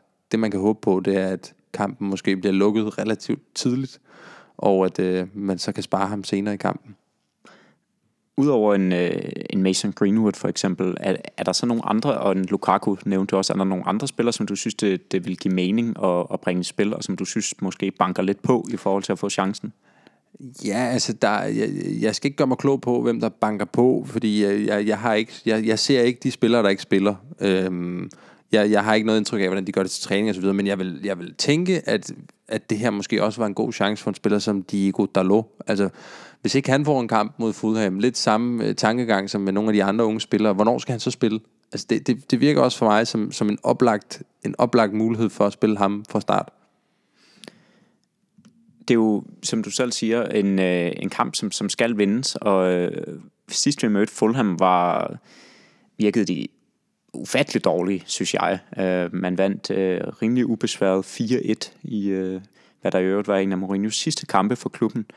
Øhm, men Fulham har også været væsentligt bedre, skal lige nævnes, øh, på, på hjemmebane, end de har på udebane. Øh, har således hentet alle deres sejre i Premier League øh, på, på hjemmebane. Forventer du, at det bliver, bliver lige så nemt den her gang, som det var sidst, man mødte dem? Det må jeg nok tilstå, at det gør jeg. Og det, øh, det er som regel ikke noget godt tegn, fordi jeg synes, jeg synes det plejer at være, når, når jeg har den her sådan lidt cocky fornemmelse, at det, det som regel ikke bliver så let, som jeg havde regnet med. Men, men ja, det, jeg, jeg, jeg tror på, at United de, øh, de vinder over Fulham. Jeg tror på, at de vinder sikkert. Jeg tror på, at de vinder stort. Jeg tror på, at, at Solskjaer er meget opsat på, at de skal vinde stort også. Vi hørte ham på pressemødet fredag formiddag, hvor han også udtalte, at det er godt, vi har den her stime af sejre, men vi skal vinde på en anden måde. Han er ikke tilfreds med den måde, de slår Leicester på, og mm. jeg, jeg tror, at øh, altså, øh, Fulham er en, øh, er en boksebold, som, som United kan, kan slå rigtig hårdt på. Det håber jeg, de gør. Nu har vi jo øh, i hvert fald selv kommet til at ja, springe, springe en kamp over i, øh, i vores dækning her, øh, fordi at vores øjne er rettet mod Paris Saint-Germain-kampen. Det, det er den, vi, vi glæder os til selvfølgelig. Øh, er kampen mod Fulham heller ikke at fornægte, men, men, men det er ligesom kampen mod PSG, som, som kan blive sæsondefinerende øh, på, en, på en helt anden måde, end, end en kamp øh, på udebane mod, mod Fulham kan, kan blive. Tror du, at United vil være i stand til at fokusere fuldt ud på kampen øh, mod Fulham? Jeg tror i hvert fald på, at Ole Gunnar Solskjaer vil være i stand til at fokusere fuldt ud på Fulham. og det tror jeg også vil forplante sig ned i hans spillere. Det håber jeg i hvert fald. Jeg kan, jeg kan jo øh, bruge som reference, at da jeg var oppe og snakke med ham i Molde, der spurgte jeg ham specifikt, hvad er det vigtigste, som du har lært af Sir Alex Ferguson? Hvortil han svarede, det er, at det er ligegyldigt, om du scorer fire mål mod Tottenham den ene uge, hvis du spiller af lort mod West Ham om onsdagen. Mm. Og jeg tror, den, den tankegang, den vindermentalitet med, du skal vinde hver kamp, og du skal tage en kamp ad gangen også, den tror jeg er mm, alfa og omega for øh, hele Solskjærs øh, trænerfilosofi. Og jeg, jeg, jeg vælger at, at tro på, at, at han og, og spillerne også er professionelle nok til at gøre, hvad de skal lørdag mod Fulham. Hvem, hvem synes du, man skal holde øje med i, øh, i kamp mod Fulham? Ja, nu skal vi jo passe på, at, øh, at, at vi ikke bliver alt, alt for overlegne og sidder her og siger, at de har ikke noget at komme med. Men, men vi skal jo være ærlige og sige, de har ikke haft så meget at komme med i den her sæson. Det er som om, at de har spillet på en måde, som fungerede i Championship, men som bare ikke fungerer for et oprykkerhold i Premier League. Når det så er sagt, så er der selvfølgelig nogle profiler. Altså, øh, de har Andre Schürrle i folden, som godt nok ikke har været den succes, som man havde drømt om, men som jo i hvert fald stadigvæk er i stand til at, at udrette skade på, på de fleste hold. Og så har de deres topscorer, Alexander Mitrovic, som har scoret 10 mål, og øh, det, er da nok, det er da nok de typer, vi skal, vi skal holde godt øje med.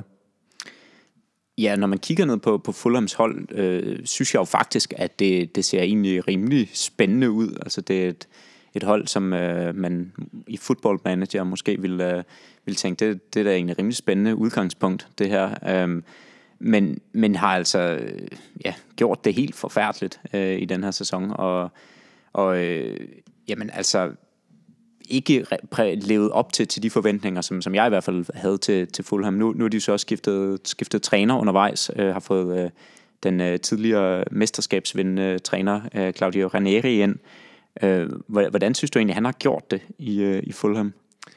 Jamen, altså man kan jo helt tørt konstatere, at han har fået 12 point i de 13 kampe, han har stået i spidsen for Fulham, siden han tog over i november. Og havde Fulham haft det øh, pointsnit igennem hele sæsonen, så havde de ligget over stregen nu. Så det må man jo sige på en eller anden måde i hvert fald ikke er dumpet. De har vundet nogle af de meget vigtige kampe, de skulle vinde. De har vundet over hold som Huddersfield, hvor de har fået tre point. Men man må også bare sige, at han er ikke kommet ind og har lavet en revolution. Han er ikke kommet ind og har for alvor vendt skuden. Fulham ligger stadigvæk i bunden. De er stadigvæk et godt stykke op til stregen. Så uden at det skal lyde som om, at det er Renés skyld, så, øh, så har han i hvert fald ikke været en mega succes, men, men han har vel gjort det okay. Men tror du, at han kan vende det og få succes med at holde Fulham oppe? Det håber jeg, for jeg kan, jeg kan rigtig godt lide ham som, som manager-profil. Jeg synes, han er... Jeg, jeg ved ikke helt, hvad, hvad det er, der gør, jeg godt kan lide ham. Jeg, jeg synes, han er charmerende. Jeg synes, at det var... Altså, jeg har ham... Altså, han indkapsler for mig rigtig meget den Leicester-sensation, som, som foregik, da de vandt mesterskabet. Og det var jo, altså selv for os United-fans, specielt for os United-fans, fordi de jo to mesterskab fra nogle af de klubber, vi ikke så mm. gerne ser vinde mesterskab, var det jo rigtig sjovt. Så jeg, jeg, jeg håber, at, øh, at, de bliver også, at de bliver op. Også fordi jeg godt kan lide, jeg kan godt lide Fulham som, som klub. Jeg, jeg tror, det har meget med deres stadion at gøre. Craven Cottage. Det vækker en eller anden form for romantik ind i mig. Så jeg håber, at det, det lykkes for ham. Det skal bare ikke være lørdag, at de, de får nogle point med på vejen.